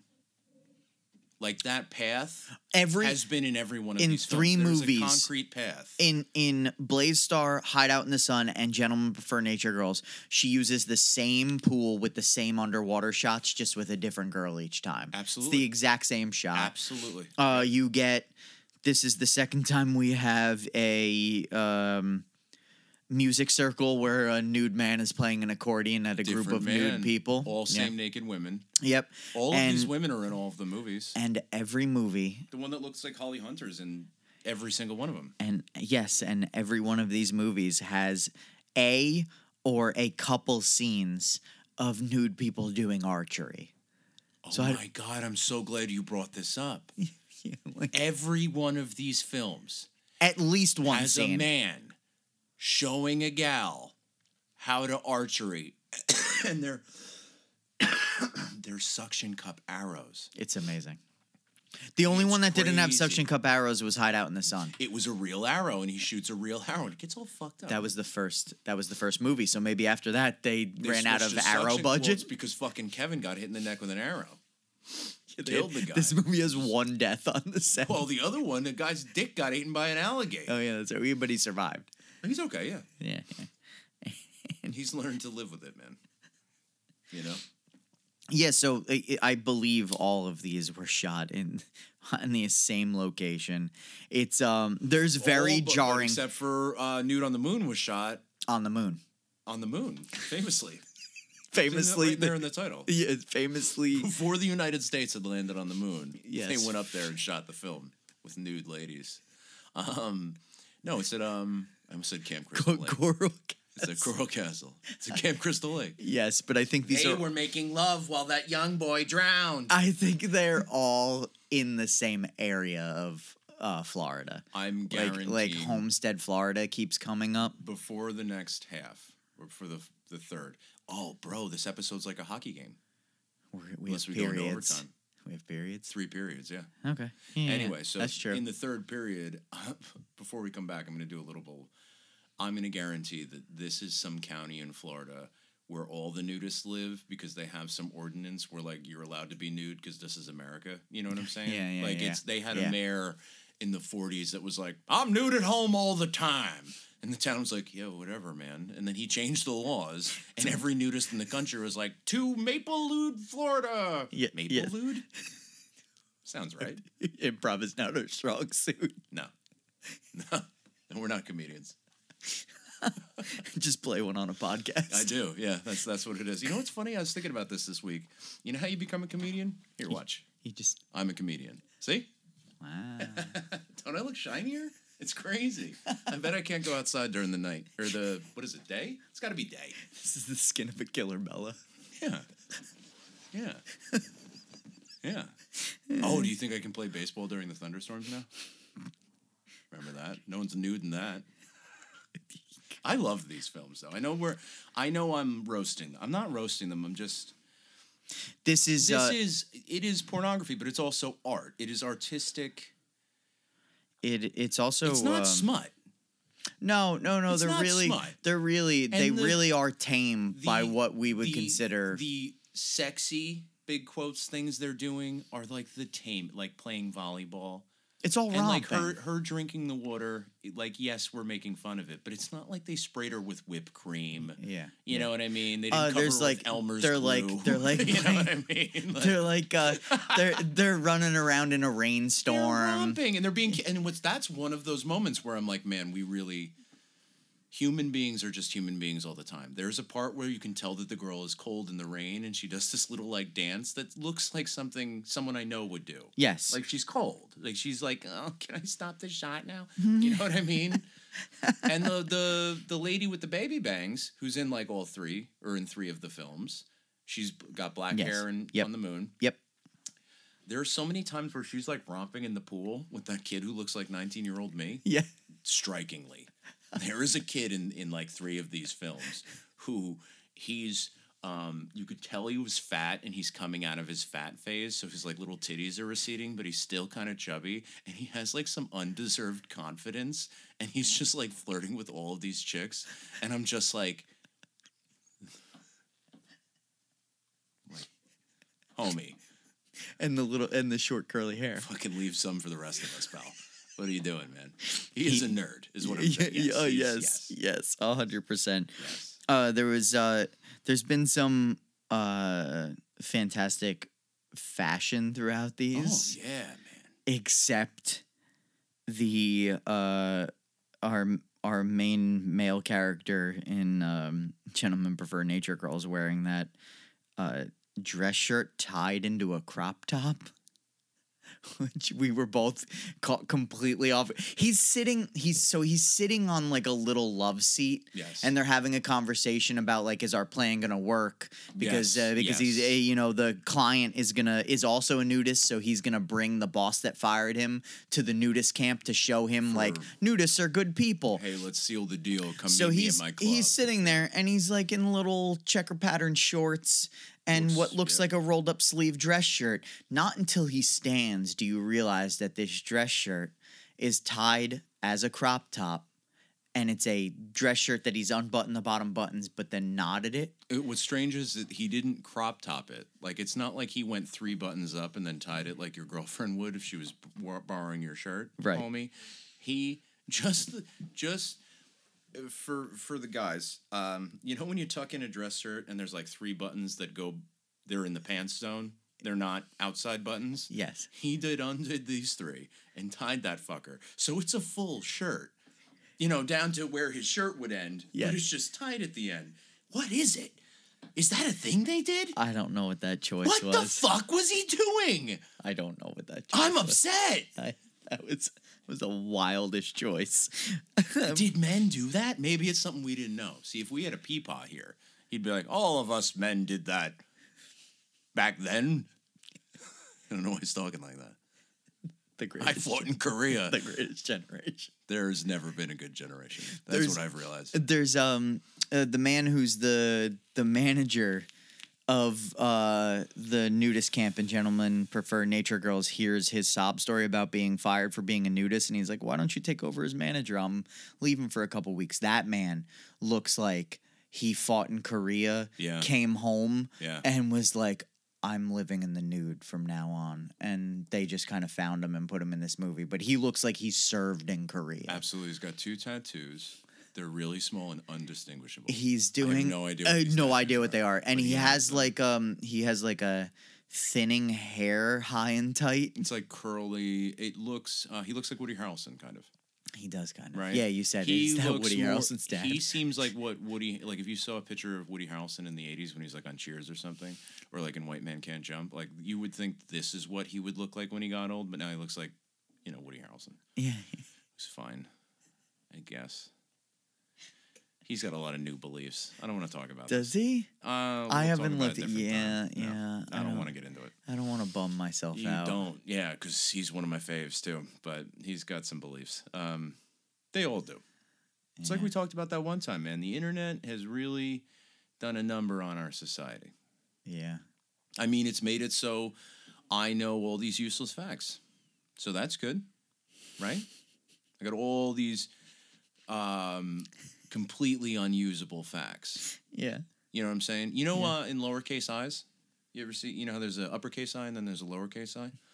You know, a little dot? You know how you dot your T, or you cross your T's and dot your I's? You know the dot? Yeah. You know what the name of that is? No. It's called a tittle.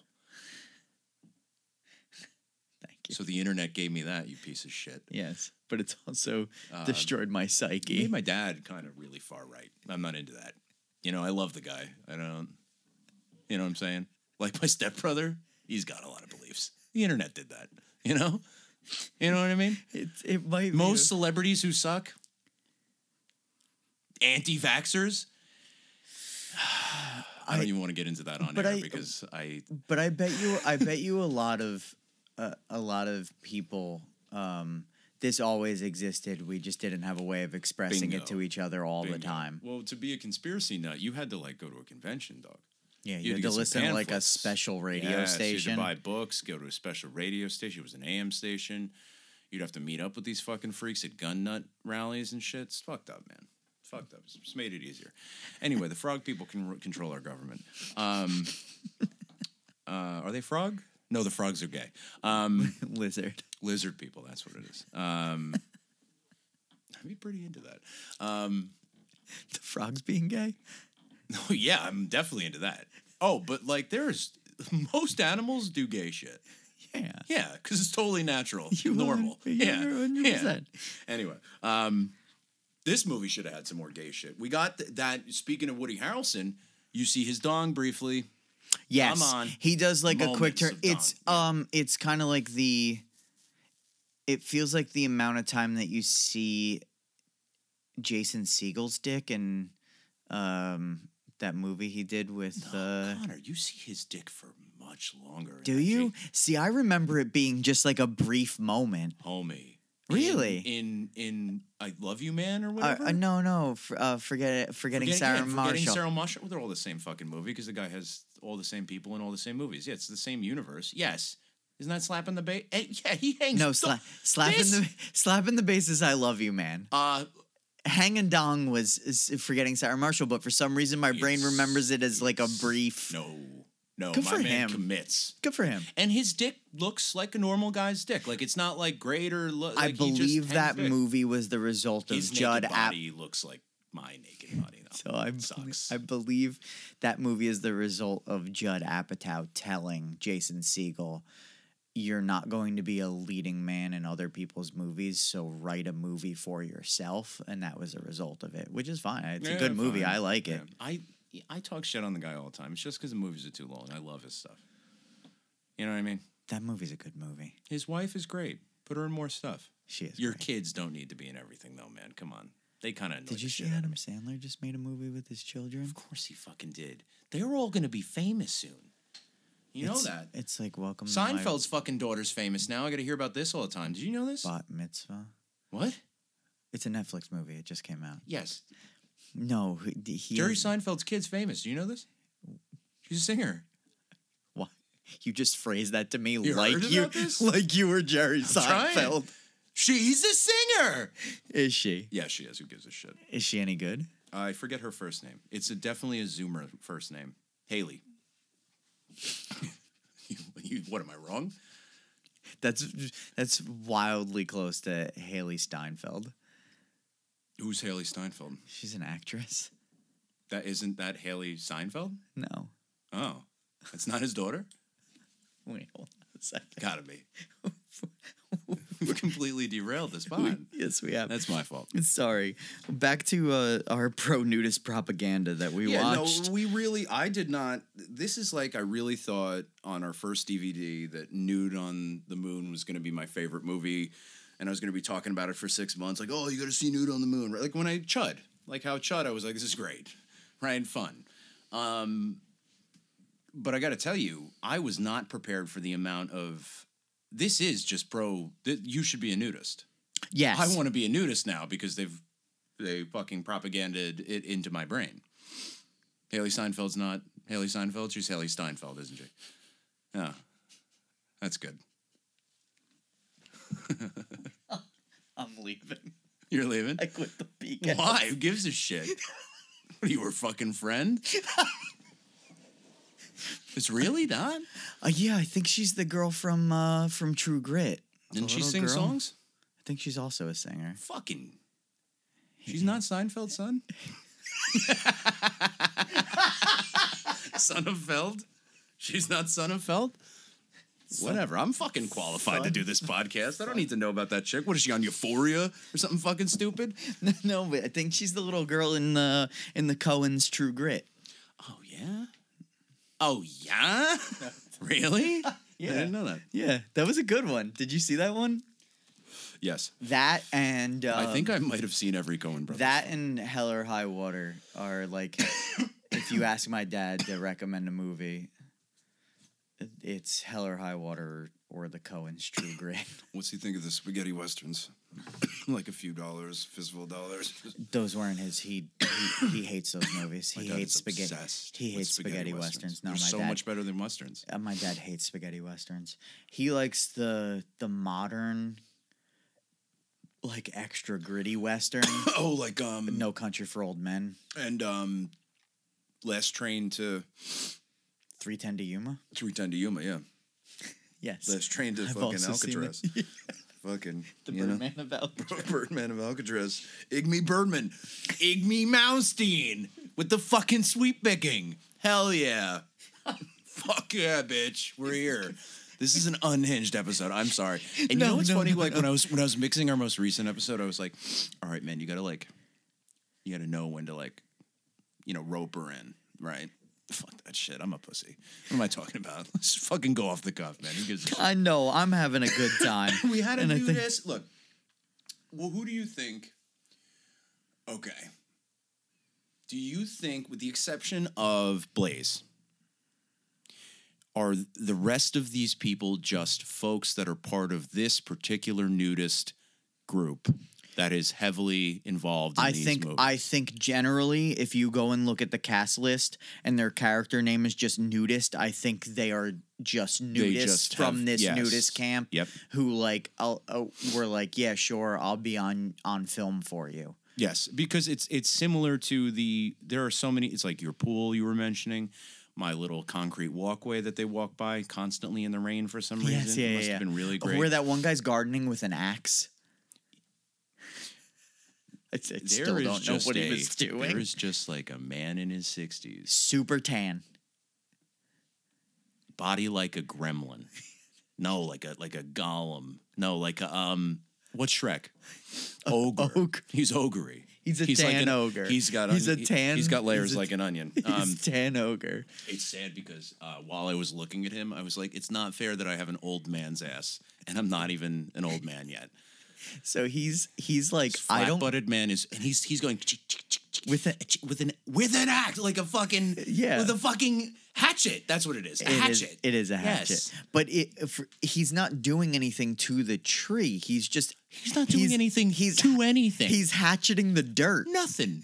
he's playing drums with it. And then he, like, waves it at that one chick, and the other girl gives him the finger. That's what it looks like. It looks like she's giving him the finger, yes, right? It does. Yeah, so he like, waves it at him, you fucking idiots, and she's like, fuck you, mister! Get off my lawn. Yeah! Yeah. That's what happens. Yes. So and that one, there is one gal in our, in Gentlemen Prefer Nature Girls. And that's where we got the bit. Stop looking in the fucking camera. You and I were just doing this. Every time somebody looks at a camera, we would pretend to be Doris and go, would you stop? And she's got two fucking smokes in. Two Pall Mall. Would you get my Pall Malls? Go down to the store, get my Pall Malls. Watch, we fucking watch an interview with her, and she's like, hi. I just, I think it's more natural to be nude, and I thought other people should see that we're not monsters. We just see. Like I'm avoiding yeah. An interview. And I wanted to be like, so I like seeing tits. I like looking at them, and everybody else does. Who doesn't? It's like pizza pie. Everybody likes tits. Would you stop looking in the camera? Would you stop fucking looking in the camera? There's one woman a nice meal. Who every time she is on screen, she's at least 3 times, she looks directly into the camera. Absolutely. But she did seem to be good at our 1960s model faces, much like Blaze. Yes, yeah. Where she did do a lot of the nobody can see what I'm doing, but I'm doing cheeky gal from the 60s faces. A lot of them, like a lot of these scenes that are not dialogue or plot-driven scenes where it's just scenes of women being nude. Yeah. They are a lot of them are just doing like pinup poses. Yes, and the one that we said, how's a tame way of putting this? There was one that you and I both were noticing quite a bit. Oh yeah, the tall one. She had the big hair. On top. Yes. The beehive, and she was tall. Beehive hat. That would have been a great way to bring it up, Mike. So anyway, beehive hat lady. She often looks into the camera. Yes, but she's not as bad or as egregious. As stop looking in this blonde lady. She's looking at the camera like they're talking to her. Yes, and she's looking into the camera almost like, is that it? Yes. And remember the one where she waves? Yeah. I think that Doris is like, now wave, honey. Wave, honey, and she's like this? Who am I waving at? She's fucking lost. She looks at the camera. Stop looking at the camera. What is she's that? Like, did we cut? And I'll say cut when we're done. She's got a stogie, and it's like... She keeps relighting it, so it's fucking like 2.5 inches long, big fat stogie. It's a stub of a cigar. It's a stub. It's soaking wet. She's spitting like she's got chewing tobacco in, but it's from the stogie in her mouth. Would you stop looking at the camera? One time, when I worked at the cigar shop, I sampled all different kinds of tobacco. Well, what I was gonna say is, did you? You worked there to get cigarettes, or were you also doing cigars while you were there? I did smoke. I smoked cigars when I was there because it helped me sell more cigars because I felt like I was coming from a place of somewhat knowledge. But most of the time, that's the type of stuff where someone's like, you know, it tastes like, you know, mahogany, and it's all bullshit to me. None of that. No. Yeah. So I would listen to other people talk about cigars to bullshit my way through selling cigars. That's what a sommelier does too. But right. It's that stuff. They don't know anything. So I would sample all the different styles of tobacco, and for some reason we had like a sleeve of Redman like actual like whole leaf fucking, chewing tobacco, Sandlot shit. Yeah, not like the shredded up stuff or the brick. It's like wet whole tobacco leaves. Ugh. So one night after work, I grabbed a bag. I'm like, one time in my life, I gotta try. Absolutely, like real chaw. Yeah, I've tried snuff. Oh, the British too. Shit we had snuff at the store too. I tried it. Yeah. I'm saying I sampled tobacco in every form. Yeah. But this was the night. But for some reason, like my dumbass, my idea was like, I'll throw a lip in and drive home. Yeah, totally. I threw that in, and I also part of the problem was I didn't know how you properly used whole leaf chewing tobacco. You didn't have a spitter or anything, did you? No, but I trying to spit out the window of the car. No, I didn't even. Ruin the side of your car. I didn't even leave the parking space. You puked right out the door. No way. I legitimately... You put this chew in, made it out the parking lot and threw up? Got in my car, packed the lip. Yeah. Bit down once, got tobacco juice and all that weird shit down my throat, opened the door and puked it all out. Yeah. Like, it stayed in my mouth for all of 15 seconds. Yeah. That's awesome. That's so sick. That was nature being like, oh, don't fuck with this stuff. What are you doing? You don't need this. What are you doing, man? You don't need this. And I was a full-fledged, like, pack a day, pack and a half a day smoker. Yeah, you didn't have, like, the, you find your kids smoking cigarettes, they got to smoke the whole pack, so they puke from nicotine. Too much, yes. No, I puked because this was like... It was gross. Oh, yeah. Because it shot a cum shot down your throat. It's like... Can I say cum shot? Sure. It's one of the most... I think I'm only bleeping like one word.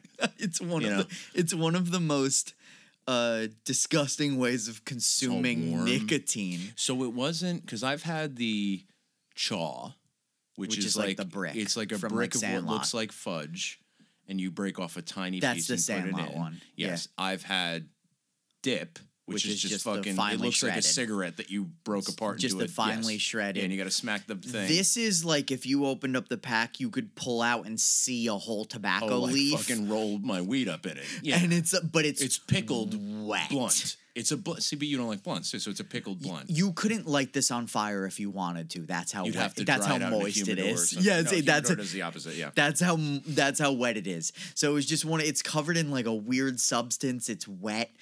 And I don't think that it was like the nicotine content that got you. I think it just grossed you the fuck. Yeah, oh yeah. Yeah. But I also don't know I still to this day don't know the proper way to use chewing tobacco. In my mind, I'm like, you shelve it. You shelve it, yeah. My thing is, I'm like 18 at the time working at this cigar shop. Oh yeah, but I mean, do you remember we would drive around and we'd buy Benson and Hedges? We tried all the cigarettes. Oh, every cigarette that store carried. When I first started, it was like Turkish Golds was like one of the, or Marlboro 27 or something. Remember they had buy one, get one freeze and all that shit? Yeah. So I finally had my first Camel filter, and it was love at first sight, buddy. I've been smoking those for almost as long as I've known you. You know what I mean? Probably longer. But there were times where I'd be like, oh, let me try the Dunlaps or Dunhills or whatever those fucking things are. Dunhill's the fancy British ones. Fucking Aunt Katie would smoke those Benson and Hedges. Bitch, you're rich. These are garbage. Yeah, the weird... Why do rich people drink the weirdest shit or smoke the weirdest shit? The weird manager of the Party City who might have been inappropriate with younger people, he smoked Benson and Hedges. So when I hear Benson and Hedges, I just immediately go, you must be a pervert piece of shit. Yeah.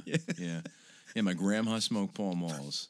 That's grandma smoke, yeah. One time when I was at the cigar shop, I grabbed a pack of Pall Mall no filter, king size, and I tried those, and the Chesterfields were both king size, non-filtered. You know, it's basically the size of a... They're gorgeous. The size of a regular cigarette, but you replace the filter with more tobacco versus a Camel or a Lucky Strike where it's just like you... You're supposed to stop smoking it at the same time. Yes. You're supposed to just keep... That tobacco at the end is... Yes, yeah, throw it away. We should switch back to those because they're probably better for the environment. Yeah, and probably better for you. Oh, but I heard birds take the filters. And make nests? No, they put them in the nest because bugs hate them. So they figured out how to use, like, bug repellent? Yeah, birds are smart as fuck. They are real. I don't care what the internet tells you. They are real and smart as fuck. That's really cool. It's fucked up. Yeah, no, they figured out, like, it's problem solving.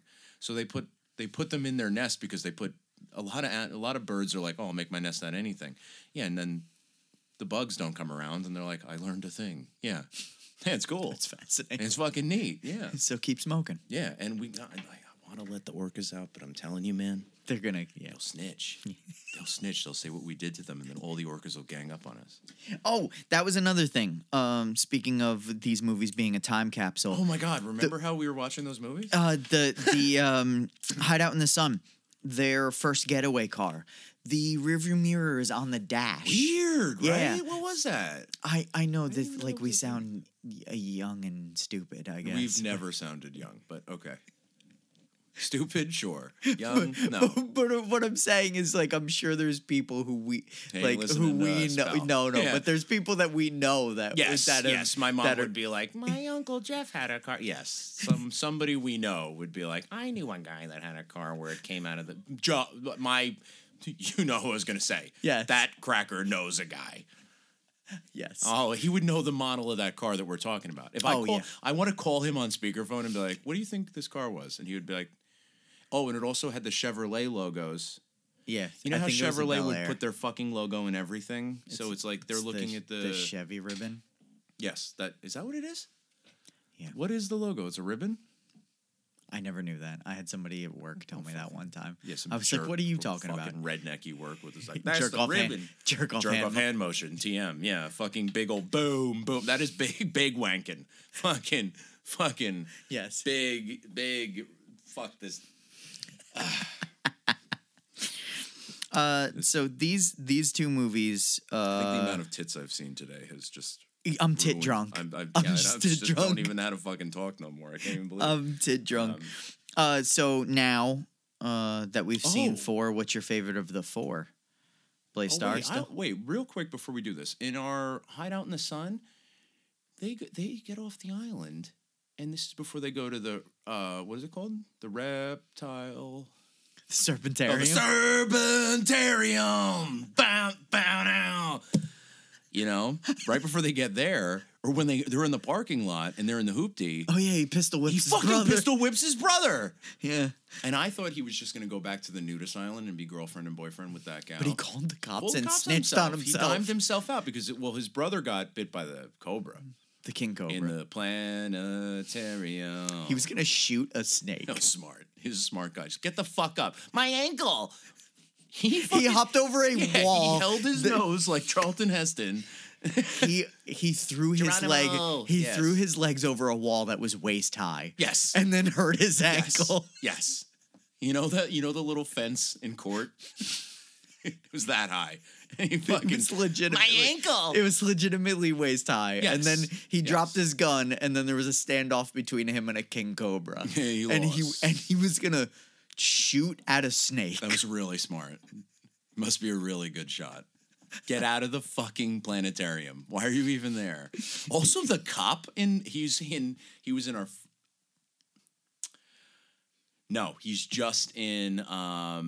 early in the movie. Hideout. Yeah, I thought he was in more than one film. But he stopped them because their lights were on and he was worried they were going to drain their battery. It wasn't because they were robbing a bank. I didn't even know you could get pulled over for having your lights on. That guy does an alternator not exist yet? See, this is another thing. My person from my family would be like, Michael, no. I'd rather just be a moron. They didn't invent the alternator until 1971 or something. I'd rather just he was telling me when I was driving him to the airport after the last time they visited, he was like, no, alternator's like a kind of new thing. Like when I first started working, there weren't alternators. And I was like, what the fuck are you talking about? I'll talk about it off air. There's some other technology. Well, and that's why I think the cop like flags him down. He's doing like traffic control, and he flags him down. And he's like, I don't want to see it drain your battery. You're like, that's a thing. That's crazy. And also, he's holding the gun to the girl so she won't say anything. But like, really, what are you gonna do? Shoot her in front of a cop in broad daylight? Got to. I mean, it could be a sausage situation, you know, where he's like, listen to me here, copper. One more move and the girl gets it. You know what I'm saying? Like, I don't think he was actually going to just start blasting. Right no, no. Kidneys. Oh, also, Hideout in the Sun started like it was going to be a weird nudist noir because there's like voiceover narration. Yeah. And then they just lose that. You know, another theme throughout all these movies is she likes to do internal monologue shots where they just look at the person's face or the back of their head. And it's like, I wonder what my husband is doing. The one guy's internal monologue was like, oh no, I love my horse. We're drunk on this. That piece of shit showing up in every episode. I just want you to know. Oh, fuck. My boy. Oh, yes. We finally got a my boy moment. Man, I almost said ladies and gentlemen, but my fellow humans, I was nervous.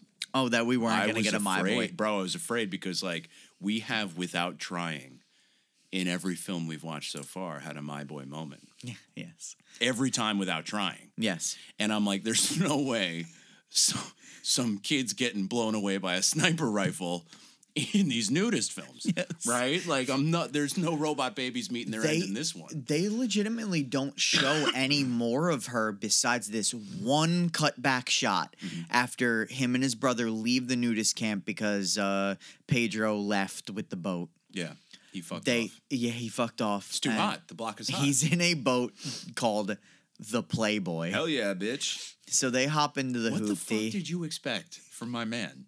So they hop into the hoopty and they leave, and she's real upset about it, but they only cut back for 1 second, and it's her in her room, and she's crying about her boy. They pistol whipped her boy. My boy. They got my boy. His brother threw the... Is that who it is? His brother threw the boomerang. Someone threw the boomerang. He threw the boomerang and then said, we go into the serpentarium and we kill. He fucking... He pulls out the boomerang,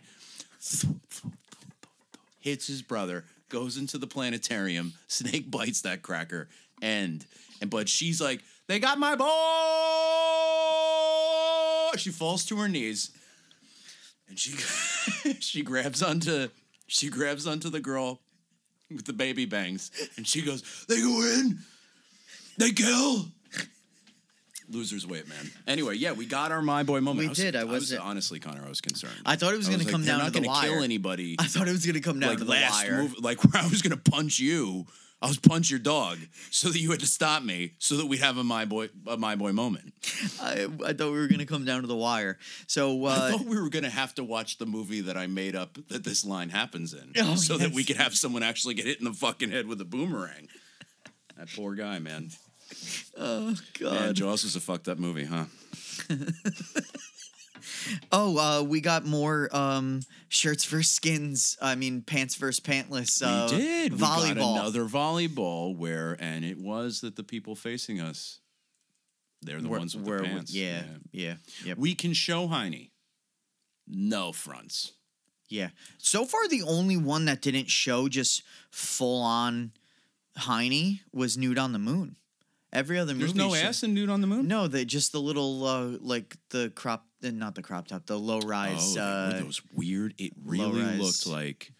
crown top panties. It's like if you and I switched clothes. You know what I mean? Like, they look like... that one girl has a lot going on with her behind, right? And she is wearing, like, my little pants. You know what I mean? Like, I have not a lot going on. They are not containing anything. No. And it seems to me that the ass crack used to be a way more sexy thing than I find it now. Yes. I mean, but that's another thing. High school me, we have to remember that the people watching this film and getting sexy feelings from it, they don't have millions of tits at their... I could literally, in the next 30 seconds, bring up tits on my computer. I just have to think back to when I was a kid where, like, just seeing a still image of a woman with her tits out sound. Still image. Yes. One image was enough. Not switching through. No, my computer wasn't even fast enough for this fucking thing to load. Oh yeah, we were getting one and done, so it had to be good. Yeah, and it was a woman pretending to be Laura Croft. God, the internet has come so far. It really has, man. It's to the point now that it's desensitized us to these movies. Oh man, I gotta have like 3 windows open. It's crazy. Fucking nuts, man. Nowadays, fuck no. Couldn't make it to this fucking gals playing volleyball. Although, I found it... Doris is right, man. Everybody loves tits. We want, Yeah, our fake Doris. Chain-smoking Doris. The chain-smoking Doris. It's like, everybody likes tits. She's 100% right. Yes. Everybody doesn't mind seeing tits. Yeah. And... I feel like if this movie came out in the 80s, I would have been like, we didn't see enough dick and definitely saw way more beaver, and it would piss me off. Yeah. But there is a lot of, I think there's an even amount of man butt to lady butt in Gentlemen Prefer Nature. I think in most of the films, there is like a good, fair representation of everybody. And we saw 2 dick necks. Yeah. Just the neck, root. Not the head. Just dick root. Yes. Yeah, that's just the root. Saying. Yeah, just the beanbag. And we did see the nude man who sat in the chair? While he was at the pool, you could see his little sack. Oh, yeah, yeah. It was a low hanger. His little beanbag. Yeah. Yes. Yes, sir. His bean sack. His little bean sack. Yes, yeah. It was a low hanger. Yeah. Well, you know what? I'm in on this whole... I'm glad I'm consuming it for the art's sake, because I will say that this is art. But in the last two films that we were watching, there is a point where we've been padding too much. Oh, there's just nature shots. Now, I was trying to look this up, but my immediate thought is that these movies have to have a certain amount of non-nude footage to not be considered like profane or like obscene films. So you think that? I think the padding of like can only be a certain like the amount plant of, shots. Yes. I feel like you have to have a like if your movie is 70 minutes long, it can't be 70 minutes of tits. It's like how they can show people holding hands walking around nude. Yeah, but they never showed one couple, even married couple with kids kiss. No, never once. Nope. There is a couple that walks by. They got 3 or 4 little crackers with them. Yeah, kids. Yeah. And they never show them, like, so I lovingly feel like it's, kiss. That's and you know that these films are trying to be like, look, they're just like you. You know, yes, like yo, they beat you over the head with, it's like, look, nudists are just like you. You thought they were going to add it to the alphabet of, like, people, you know? I thought it was going to be, maybe that's what plus is for. I'm not happy with that joke. I'm not happy with that joke, and I apologize. I'm sorry. I'm tit drunk. I'm drunk on tits. I'm going to tell my mom not to listen to this episode. No. No, you have to remember, we are going to do, if we can't handle this, how are we going to get through women in prison movies? Now, I honestly think a lot of the sexploitation movies we're going to end up watching are going to be way more plot heavy than these films. Yeah, these were just... But I really went into it being like, I bet you Nude on the Moon's got a plot, and then I bet you... which one was it? I honestly thought Gentlemen Prefer Nature Girls was going to have more of a plot. So far, I think Blaze Starr and Hideout in the Sun are my standouts. Me too. Like, between the two discs. Me too. No, I agree with you. Who's your stand-up actor so far? Got to be Blaze, right? Or are we taking my man who's been in every one of these films? Mustache Charles. Oh, yeah, the man himself. Yeah, he's the boss who fires. Yeah, man, he's been in every one of these. But you know what's funny? They've changed his voice actor. It did sound like that in this different one. Voice and actor. They also didn't spray his hair white. No, they didn't spray. I thought by the second time we saw him, like you did, I thought my man was really salt and pepper. Yeah. I mean, some people do go salt and pepper, but you're right, man. You know, my man's like 38. You know what I'm saying? Like they're like, he's like, I'm an old man. You got your whole life ahead of you. I'm 38. Like, you know that that's what he was about to say. Like, I'll be 40 next year. My life's almost over. And this dickhead who looks 45 is like, well, I did just turn 20. And you're like, what was age in the past? You know what I mean? You know what I'm trying to say? Like, there are certain people. Yes. But then again, we have people. I have friends in my life that are in their mid-40s and they look younger than me. You know what I mean? Yeah. Like, I know people like that. But then again, I also know there's got to be... See, I don't know the opposite. Because there are some people in 50s movies where they're like, I'm 23, and I joined the military at 19. And you're like, bitch, you look 60. What? What? Yes. The fuck? Like, I don't know. Absolutely. I don't know. I'm into this. I really hope that she is a chain-smoking... loudmouth. That's granny. Just going to be canon. That's canon? I mean, that photo of her in sunglasses you showed me upstairs. She looks like a badass. It looks like a bad mamma jamma. Yeah. She does not look like she's playing around. All right, so we are... two-thirds. We're 2 periods through our 3-period coverage of... This better not go into fucking overtime, my man. The films of Doris Wishman. The daytime? The Daylight Years. The Daylight Years. It's a blast, man. Would you suggest this at this point, or is it too soon for you to say? Like, would you tell a pal, peep this? No. So far, no. Because you would think that they would be like, you're a pervert. This is like how I told you I really want you and me to watch the pornography musical, Alice in Wonderland. The costumes are insane, man. There's no full frontal. Oh, no, I think there's full frontal, but I don't think there's any... Maybe right now, like gun to my head, if somebody was like, if I have to watch one of these, I would say watch Blaze Starr. Yeah. But we also have two more to go, so after the break, we will be coming back with Diary of a Nudist and The Prince and the Nature Girl. Oh, so, I can't wait. Nature Girl seems to be a thing. Yes. Every one of these movies has been like, we're more back to nature. They're naturalists. Oh, okay. Okay. Instead of nudists. I bet you that's like the preferred nomenclature. Is that a word? Oh, you think that that's like Deutschland, like how they refer to themselves as, or like Latter-day Saints, where like how we call them Mormons but they don't call each other Mormons. Yes. Yeah, so these are naturalists. Yeah, so I think if you went out there and you were like, hey, nudists, look at these fucking nudists, they'd be like, we're naturalists. Fucking naturalists. Yeah, I think that's what we're dealing with. Here on Hollywood Hodgepodge. Yeah, see? Yeah. I remembered. Yeah. You fucking piece of shit. All right, buddy. So, when we come back from the break, we'll have Diary of a Nudist and The Prince and the Nature Girl. I'm excited. All right. Bye. Bye. Then we're back to the Naturalist podcast with Mike and Connie. We're nude still. Still. And we watched two more of these... 6 films. Yeah, so and we... these were they saved the worst for last, Pally. Surprisingly, yeah. So we just finished the last disc, and that included... Speaking of Deutschland, before the break. Jesus Christ. Yeah.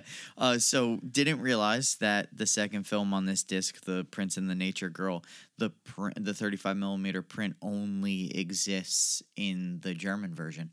So we put that on, and honestly, we just, it's, it's really weird hearing propaganda in German. It's a lot. He's not yelling. No. You know what I'm saying? No. Like, he's not going for it. No, but it's definitely propaganda. He used the word, work in German, and that perked up my ears. I've heard that phrase before. But no, the guy has a pleasant German voice, and I bet you Germans are real chill with nudity and stuff. You can barely call The Prince and the Nature Girl a movie. It's not. It's moments of it are a new movie shot in Trenton, New Jersey, in the great state of New Jersey. Yeah.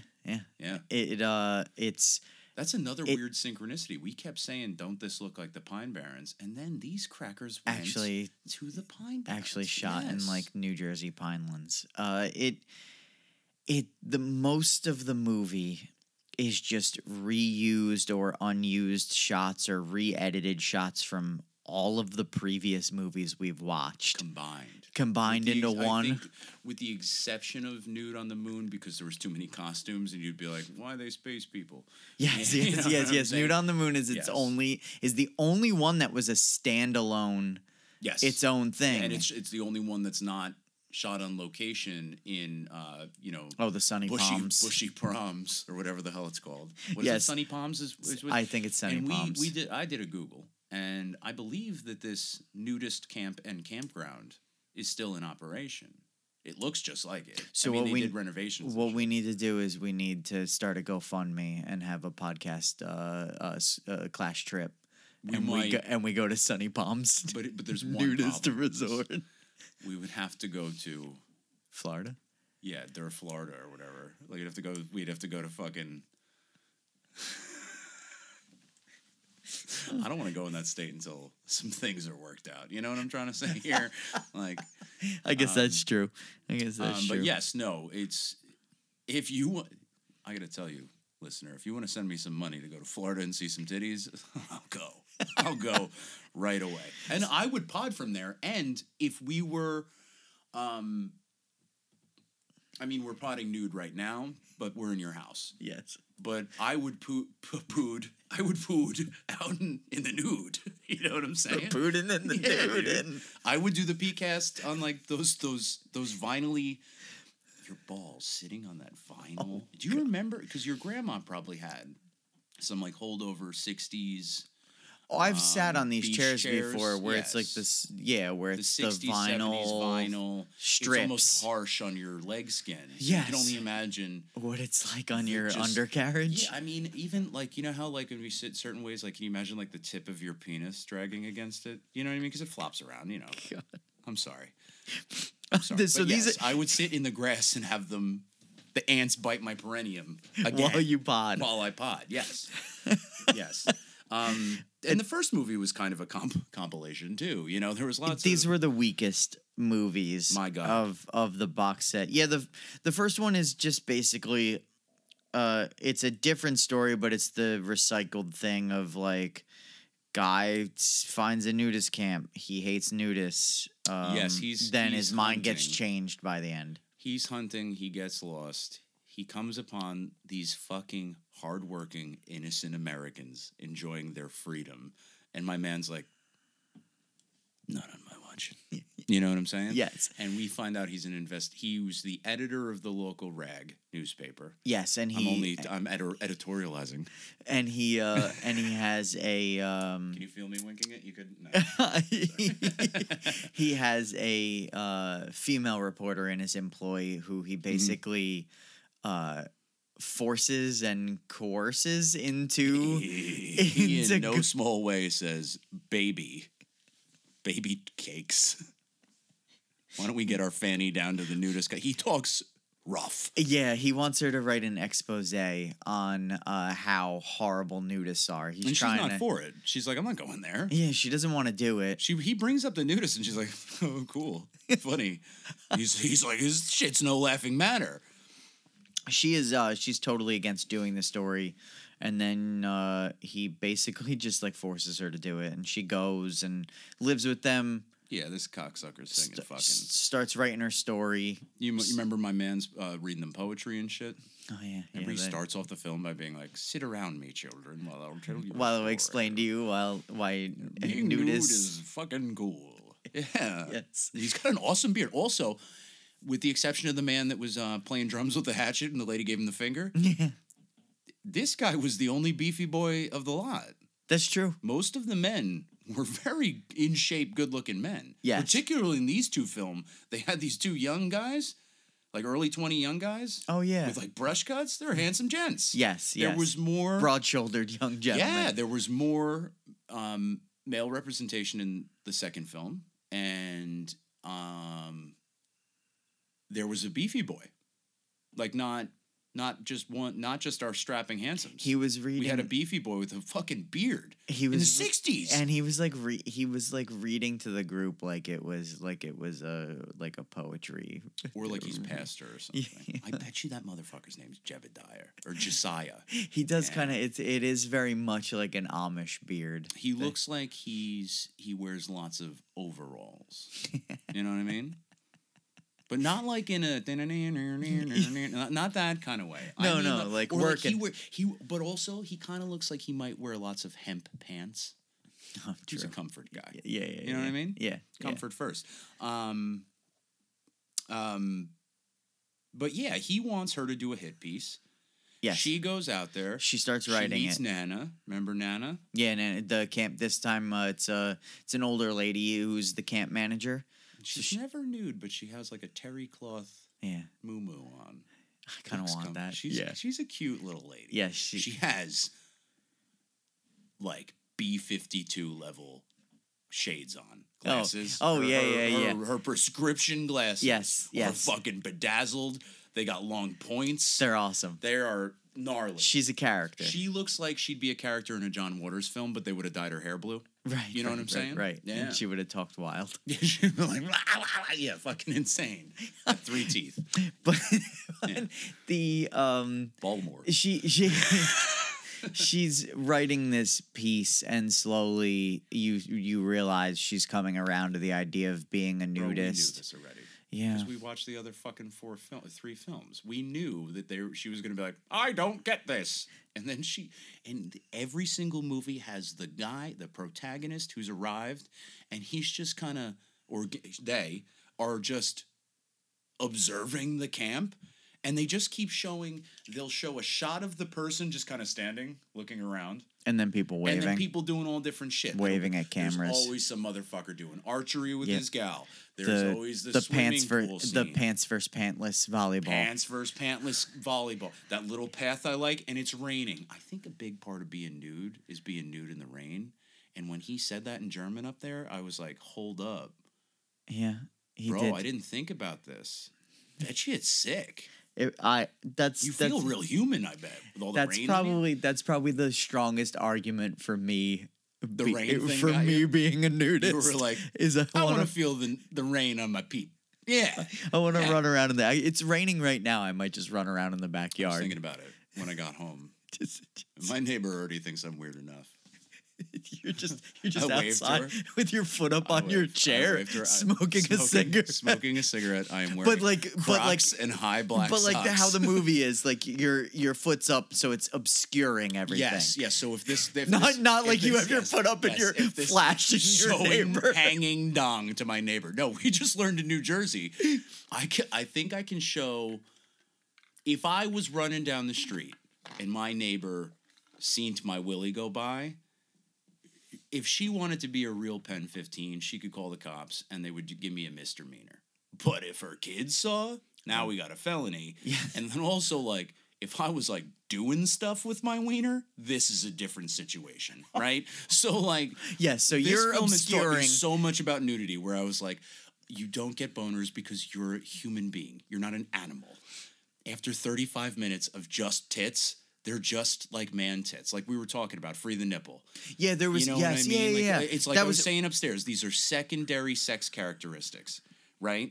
If a woman can look at a guy with a fucking perfect six-pack abs and not break into spontaneous combustion, then I should be able to see a couple tits from time to time. Yeah. Right? Well, that's the thing is I kind of... Without ogling them, you know. I watch these movies and... Did not feel you. I didn't feel sexy the whole time. No. Like I love you, buddy, but you know. No, but that's what I'm saying. Like there's nothing about these movies that make you feel. I am certain right now that if I were to go upstairs, if I instead of doing the blocks, if I sat and watched 6 hours of this nudist porno, not once. I don't think my wiener would be excited once. No, it's art. It's. Like I think we said this already, where this is like this is more interesting as a time capsule than anything else. Like it's not. If they were clothed, I'd watch this because of how cool the cars are. Yeah, this constantly happens to me, and I hope this happens to other people. And it's such a duh moment thing where I'll watch. I think the first thing got me, it's like, like 1870 or some shit and some dickhead's got the camera out. You know what I mean? It's like right at the turn of the century. So these people are all dressed in like their petticoats and shit. Oh, it's like the 4K restoration of the time. Yeah. I never realized when I'm watching all that World War I shit, it looks like shit because the time's off because it did the weird, you know? Right. They corrected the time so their movement looks human now. Right? Right. So I go like, man, people just like us. Like, what? Of course they are. Yeah. The only difference is, like, I can see titties anytime. Yeah. On the phone. Yes. Right? But, like, there's so many things, like, little faces people do, or when they're splashing in the water. All the pool stuff is like now. Yes. Yeah, but they have funny haircuts. And every time you're in a pool. And the gals all look like a gal I would have dated in my 20s with the big dude up hair, the cat's eyes, and the pointy nails. Yes. And a pencil skirt. Yeah. Yeah. They were pretending these gals are in it. Yeah.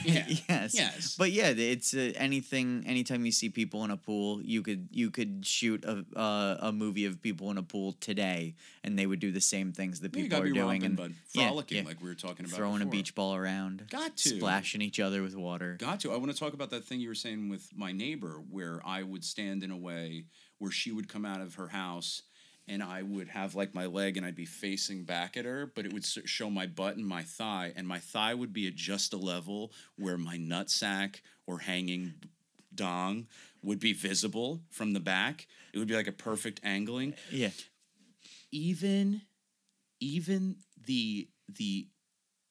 ninja-like artful hiding of one's asshole and vagina while doing fucking...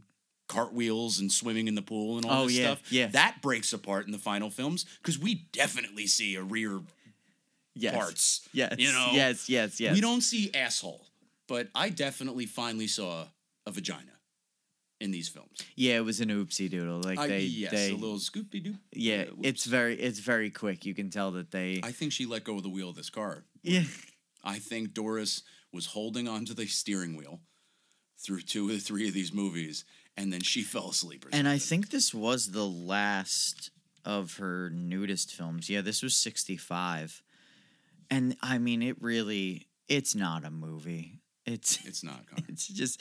The story in that one is two twin sisters. One has blonde hair, one has brown hair. The boss they're working for is attracted to the blonde. Yep. And at first she's not interested, and the brunette is attracted to the boss. Yeah. And they go... For some reason, they go to a nudist camp. They run into each other. They don't really explain... I guess you're just supposed to assume that the sister, Eve, is just, like, a nudist already. Mm-hmm. So she's like, oh, it's my weekend off, so I'm going to go to the... I think what happened is Eve was at the nudist colony. Yeah, and then Mr. Prince showed up. And he shows up and like, oh, my God, what are you doing here? Yeah, and then they start to talk, and then he starts getting into her. And then she realizes she likes him, and he starts to realize that. And then she's got to go on a trip, and her sister thinks now's the time to spring my plan where I put on a blonde wig. Pretend to be my sister. See how this plot is all becoming more porno-y, right? Like, yes. There's no more scientists are going to the moon now. No. Now we're tricking family members into having sex with us. This is a porno now, right? Where she's like, I put on a blonde wig and now he thinks I'm my sister. This would never work in real life. And to be fair, the twin sisters are the same actress. They just shoot her separately in different wigs. I got to tell you, Connor, that might be my favorite part of the movie. My favorite part of the movie is that they didn't just get twins and twins. They got fucking one gal. And just put different wigs on her. Oh, my God. And this is the first... That's why it started getting hard to follow. You know when they did the split screen... The colors were all wrong. This is the first time I've ever seen this happen. Yes. Normally, I can't tell when they do the split screen. You can see the scene. It is darker in one scene than the other. They made a fucking mistake, and it is you can see the seam. Yes. You can see the seam. Yeah. But the problem is like tape. The waters start getting muddy because it's one actress playing both characters, and then it's now she's playing a character playing the other character. So they both have blonde. They're both standing next to each other. Nobody knows when, but and the woman's name's Eve. Yeah. Kiss my ass. Yep. And then somehow, I mean, they keep showing that shot of Blaze Starr's car showing up, but her not getting out, and then it backs out. Remember, it backs out the one time. I also like that they showed Blaze Starr's room bar, and it's still like you can tell, and you can see somebody's about to enter the frame, and then it's a hard cut. Listener, I want you to. You know how you can tell it's a paused frame? Like, I don't have to explain this to you. Yes. It is a locked frame. It's just a still photo. And they keep acting like it's moving. This is the most... Now, if I didn't have dates associated to any of these, and you were just like, which one's her first film? Yeah. I'd be like, it's The Prince and the Nature Girl. Yeah. Because this is... just completely incoherent mess. I'm thinking that as we get further in, that's when we start getting like the Hideout in the Sun and the Blaze Starr, and where it is a more I think all the footage beginning, middle, and end. All the footage from Blaze Starr, so not Nude on the Moon, and all of this footage is shown in the final film, but there are three films. So it's what's the second film on disc 2? 1.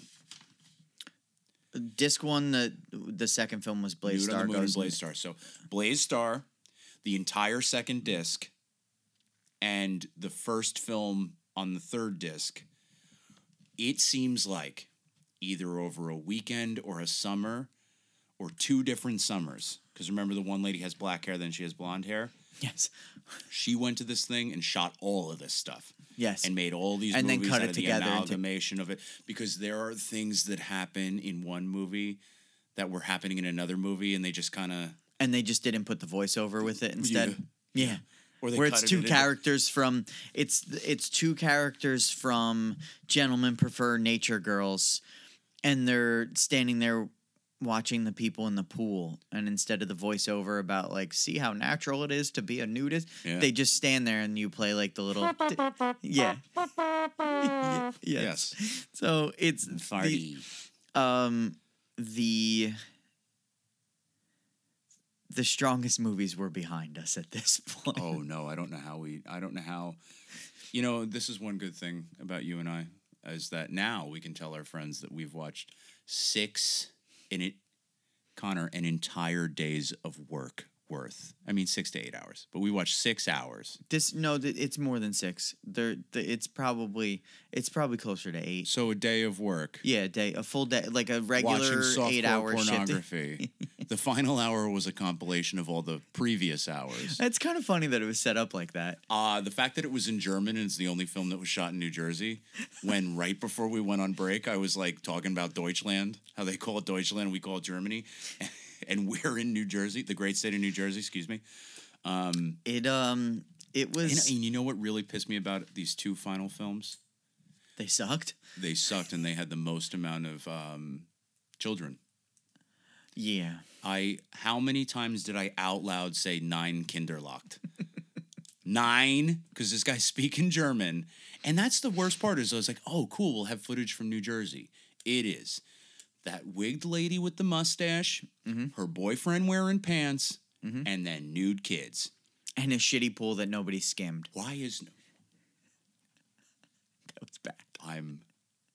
I forgot this is an audio medium and no one can see me staring daggers at you. I could not focus on any... Hit it with the fucking scooper, dude. Yeah. Like, I know they didn't have the robot, but toss a couple scoops out. It had a layer. It looked like, you know when you're in the backyard and it's fall and your friend Clue's closed up their pool, right? You're hanging out and the pool's closed? Yes. But they got the little pool hat on, so no shit gets in the pool. Yeah. That gets water on top. And then there's leaves? Yes. Yeah, so that's what that water looked like. It was bad. Shit. It was bad. Yes. And they kept cutting between them sitting by that pool and the women doing the underwater acrobats as if this was the same pool.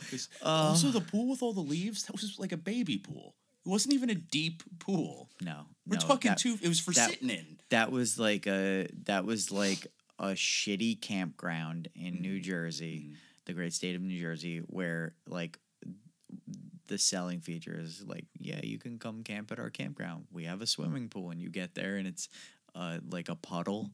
Oh, I love a nice puddle to flop around in. It's not even chlorinated. No.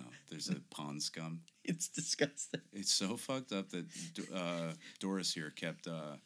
She'd do a nice shot of a hibiscus plant down in Florida, or she'd like hang on that. She really liked that pathway that I kept mentioning. Yeah, or she kept in the last film. Nature shots, right? But do you remember in the last film she kept showing that bog? Yeah.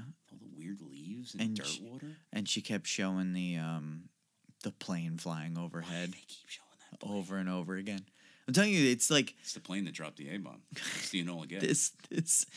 This... I was going to say this movie could be shorter, but what I actually mean is this movie shouldn't exist. No. It should have never been made. It definitely could have been shorter if they cut out all the shit from the other films. It would have been about 15 minutes. Yes, it would have been like a weird infomercial about nudism and fucking your boss instead of the manager. I'm glad you brought this up. This is another thing that leads to the we've crossed into porno.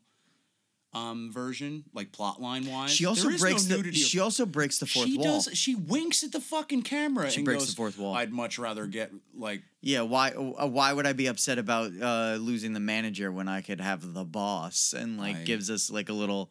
Look, I know that I'm a commie or whatever, but like having that much of a hard on for capitalism makes me so upset.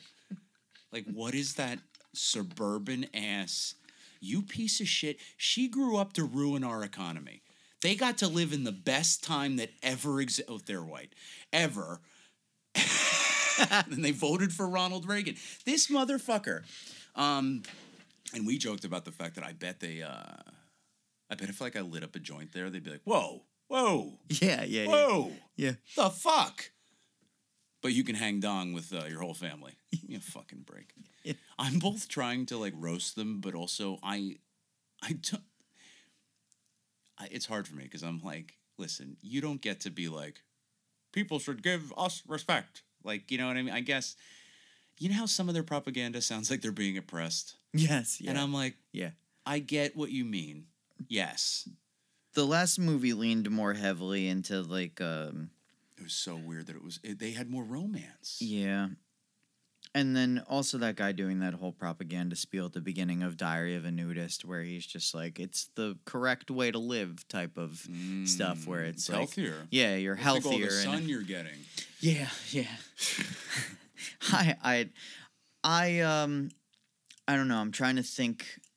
I think easily Blaze Starr was my favorite of the six films. She's the best actor too. Yeah, Blaze Starr was a fun movie. I would tell somebody like if somebody was like, "Oh, yeah, you know, a nudist film." So you're sitting around, you're talking about weird movies, and you get on Doris. Yes. You're talking Doris. Yeah. Right? And so you would tell me, listen, if you get that box set, you really only need to see Blaze Starr. Yeah, you can just see Blaze Starr without copping that box set. You probably save some times. You know what I mean? Like, right? Yeah. Like, Blaze Starr was I had a good time with that movie. Sad we watched any of these? Because even the one that sucked... It was fine. I'm glad I wasted the time. Yeah, yeah. I think I enjoyed more than I disliked. Yes. So I think that, like, I think the first and second disc overall, even though I was disappointed in Nude on the Moon, I didn't hate it. No, I think the first two discs, I liked all four movies, and then the last disc I could do without. So, like, I'd be perfectly happy just watching the first four movies in the box set. Yeah, I think they were all good. I think Blaze Starr was the best, and then I was flip-flopping between whether I preferred Hideout in the Sun or Gentlemen Prefer Nature Girls, but I think it's Hideout in the Sun. Yeah, I gotta go Hideout in the Sun just because it's a gangster movie. That one had a more coherent beginning, middle, and end. It was probably you also have the Serpentarium, like Serpentarium finale. Yes, yeah, where he tries to shoot a snake. Yeah, so I like that. It's a smart move, man. I mean, it wasn't even a big gun anyway. So I think my rankings would have to be Blaze Starr, Hideout in the Sun, then Gentlemen Prefer Nature Girls, then Nude on the Moon, then Diary of a Nudist, then Prince and the Nature Girl, because I can't even consider that a movie. You put Nude on the Moon that far on the list? Right before the last two? Yeah, yeah. Really? That was my out of the four. I liked Nude on the Moon because of the set. It was unhinged. It seems more trippy than the other films. I could see that. You know what I'm saying? Yeah. So are you putting that is that more number two, number three for you? Yeah, it's got to go Blaze Starr. I think it might be Blaze Starr, Nude on the Moon. Then Hideout in the Sun. Gentlemen Prefer Nature Girls. I really like Gentlemen Prefer Nature Girls. I did too. And I really wanted to like, in our first movie, the investigative journalist gal was the one that was like, oh, it looks like Gaga. And when we saw her in Nature Girls, because she has her short hair pulled up, all of this was shot in the same weekend. Oh, between these two films, Diary of a Nudist rocked. Oh yeah, compared to Prince and the Nature Girl. Yeah, it was weak compared to the rest of the box set, but it rocked. It, you know what it is? It lulled me into this. I was like, oh, we're still in the same universe here. We're still in the same vibe. Yes. Right. And then by the end of the film, I was like, something's happening here. And then the next film started in Deutsch. And I was like, what is going on? Bro. 9. The second two films. Less. Okay. I get what they're doing. This is nudist propaganda. So they want to be like, look, it's not sexual. It's totally fun for the whole family. Right. I don't need it. Nope. Yep. I don't got no kids. I don't need to see kids running around naked. You know what I mean? I didn't ask for that, Doris. You motherfucker. God damn it. I know they're just trying to make it seem like a natural way of living. I'm roasting it, but let's be our open-minded selves and realize that what they're trying to convey is this is a safe space. This isn't a sexual hang-up. This is just a more natural. We've done this. We did this for thousands of years before we put on weird pants. I can sit here with my kids while they're nude and I'm nude. It's not you're fucked up for making it fucked up. You know what I mean? I get their point. Yeah. But Doris, give me like 2 shots of it right at the beginning and let that be that. You know what I mean? Because we got montage of chicks playing in the hose.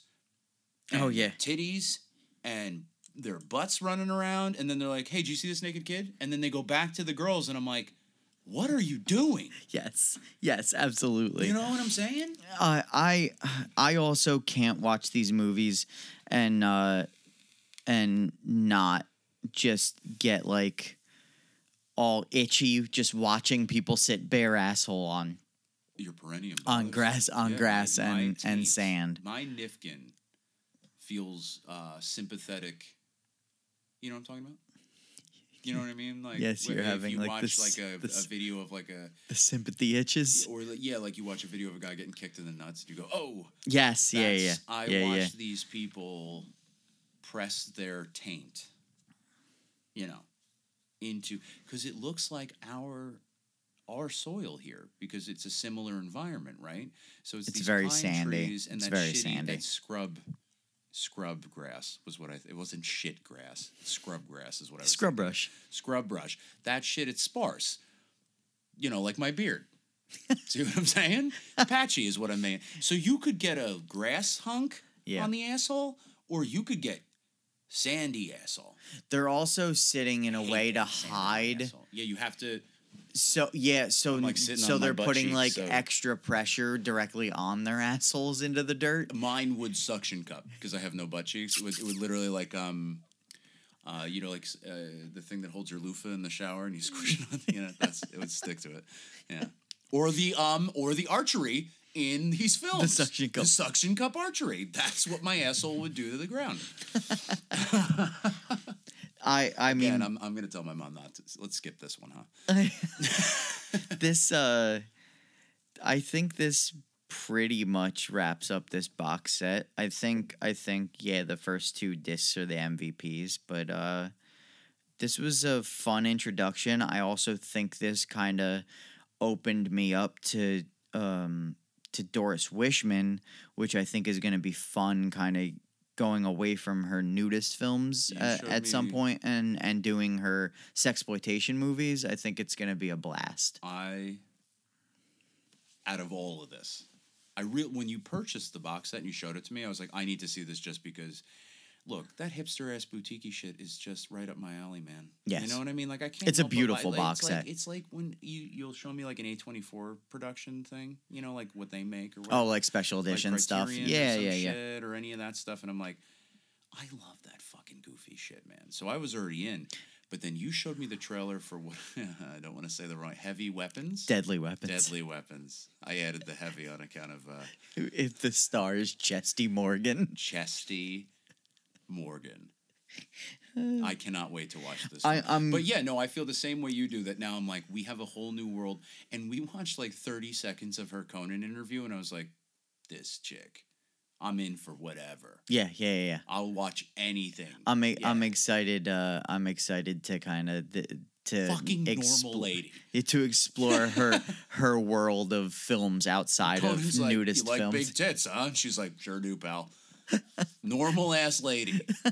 She's also like got the Dan Carlin thing where she's wearing all black. George Carlin thing, excuse me. I do that every time. Dan Carlin wears baseball caps and he's short. George Carlin is an American hero. You know? Yes. So this has been fun. This was This I mean, thank God the movies were only like 60 and 70 minutes long. Yeah, but you know what? This shit is why we got into this. Yes. You know, well this and the one before this, like where we did, I mean, Indiana Jones is like a treasure, like a, you know, what is that called? Like a classic, you know what I mean? It's like people, it's their favorite movie they've ever seen. You know what I mean? Oh, it was, this is just smut that I watched with my pal. Yes, I'm into it. No, it's not smut. It really isn't. I really, if you're thinking about watching this, you can have fun with Blaze Starr. There are long periods of every one of these films where nobody's talking and we're just looking at naked people and they're playing farty jazz. That could bother you, that could bore you, but it's fun. All of these films would also be really great to put on a screen, You know, like maybe you got an art show going on. You just project it behind something. Yeah, if bands were playing and you projected this behind, it would be very funny. Oh, yeah, project Nude on the Moon. Yeah, Nude on the Moon's a perfect one because they got funny costumes. Yeah, that would be perfect. Yeah, so like say you got your art space, you know, you can play that on the projector there, bud. That's probably copyright infringement. Don't listen to anything I'm saying. Mike and Connie cannot be held for any legal advice given on the podcast.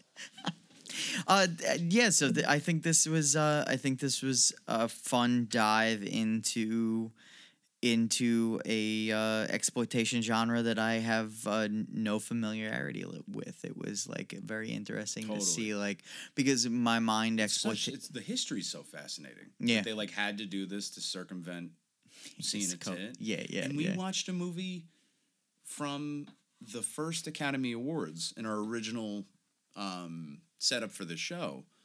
We watched Wings. Mm-hmm. And you see a tit in that. Fucking full-on tits in that one. Yep. I think they show her hiney. Or do they show her bush? They show, I think it's just the front of her. Just her tits, right? Yeah. Yeah, but they show tits in that, and that was what? 28? Gotta be. 20, because we did the 29, 30 Academy Awards. Yeah, but that was the later movie. It was either 28 or 29. Mm-hmm. Yeah. And you saw her little bubbies. Yeah. That actress fucking rocks. Remember when she hard-styled? We should do an entire series on that woman. That would be fun. She was the It Girl. She's the original It Girl. Yeah. She's the It Girl. Because the film was called It, right? Yeah, why am I fucking... Clara Bow. Jesus Christ, that was going to drive me nuts. There's in that movie Wings, she gives her sweetheart a picture of her take to war, and she's literally... I hope that the people listening to this know what I mean by hard style. She is literally putting her knee... She's putting her elbow on her knee and her fist under her chin and kind of doing like a little wink, you know, like you do at a hardcore show when you're taking a pic with all the crew. She literally does a hard style. Anyway, yes, no. So what is our... I know what our next film is in podcast, in PCast universe, but what is our next exploitation? Peaceploitation. I don't think what we'll do is, because we did like a B one, I think we might do like a full-on proper exploitation next, either a blaxploitation or a women in prison. Yeah. We'll do one of the big hits. Yeah. Not necessarily Dolomite, but we'll do something big. All right. Something straight up where nobody can be like, well, actually, this is a B movie or a document. No. Well, I think we're I think for the next 3 episodes we're gonna kind of go more October, Halloween centric. Spooky, yeah, we're gonna get spooky. I like things spooky. So I believe. Oh, hold on, let me pull. Oh my god! Wait. Pull up my reference. Real quick, one more thing about the 2 films we watched today. When the lady's boss, who's at the newspaper, he doesn't like her story, so she goes in and she goes, you don't like my story about how I love being a nudist, you can kiss my whole ass. Mm-hmm. And he was like, so that's what you think? And she's like, fuck you, that's what I think. And he was like, well, you got a job no more. Deuces. So she leaves and goes back to the fucking nudist colony. Anyway, guess who shows up? Fucking boss. Fucking boss is now he's doing that. We already got the story on this place because you wrote half of it. I'm just going to fill it out. And we realized canonically this is a prequel story for his story arc because he ends up being the nudist playing the accordion. Absolutely. In one of the previous movies. Absolutely. That's why. And he's not the fat guy. He's the skinny guy. And we were like, where'd he come from? This is where he came from. Yes. And there's more. She cries. Oh, she cries. You know why she cries? Because her nudist camp. I want you to think about this. It's raining, because of course it's raining. It's a nudist film. She goes out into the sky. She stares and screams, my boy. Because the fucking boss threw a boomerang from the newspaper. It hit the whole... What are you laughing at? It hit the whole fucking camp with a boomerang. And she says, we go in. Yeah, we got another my boy. Anyway, sorry, I had to get that out of my face. I can't let one go by. Yeah, she laments the loss of her beloved camp, and she stares to the sky. Anyway, so what's next, pal? All right, so next we are going to go back to the world of podcast The Remake, and we are going to do The Blob from 1958. Oh, fuck. And the 1988 remake. Fuck. Yeah. Have you seen now either? We're P-casting. I'm hard. Have you seen... the fucking titties didn't make me hard? This did. Have you seen either Blob? I have seen the remake. I have not seen the... So you've seen the 80s. I've never seen the 1950s Blob. I believe that's Steve McQueen's first movie. Oh my God. I am so fucking amped. It is a proper 50s B movie. Dude, we gotta watch the fucking tomatoes attacking people. Yes. You ever see that one where there's a really big bunny rabbits? You gotta watch that one. It's gonna be sick. So I think for the realm of we like things spooky, we are doing two. You think this is a costume? We're doing back-to-back list of shames because I have two glaring heaters, right? Yeah. Omissions in my spooky movie repertoire. So I have never seen Rosemary's Baby or Poltergeist. So they're here. Oh fuck yeah, dude! So we're fucking gonna tackle coaches in that shit. We're gonna tackle those two to Mia Farrow to get me up to speed on some spooky movies. How much of the podcast do you think we should spend shit talking the director of the one film? Most? I don't know. Or we should just not talk about him at all. I'm going to have to address that after I see the movie. Yeah, yeah. If the movie's good, then then you'll be like Harrison Ford and fly his award to Prague or wherever the hell he lives. Anyway, right. Dude, I'm so fucking excited. Excited. The Blob is going to be fucking rad. Yes, I am so excited. I'm glad we're pals, man. I got to tell you all the time. All right, well, this was fun and weird and like we said, this is going to open up a world of sexploitation films from my hero, Doris Wishman. Oh, my God. Friend of the pod. Hero of the pod. I don't think anyone likes tits as much as I do, except for her. Except for I got to tell you, man, what a great fucking time. And what the hell else was I going to say? Oh, my God. You know what we got to start doing? Do me a favor.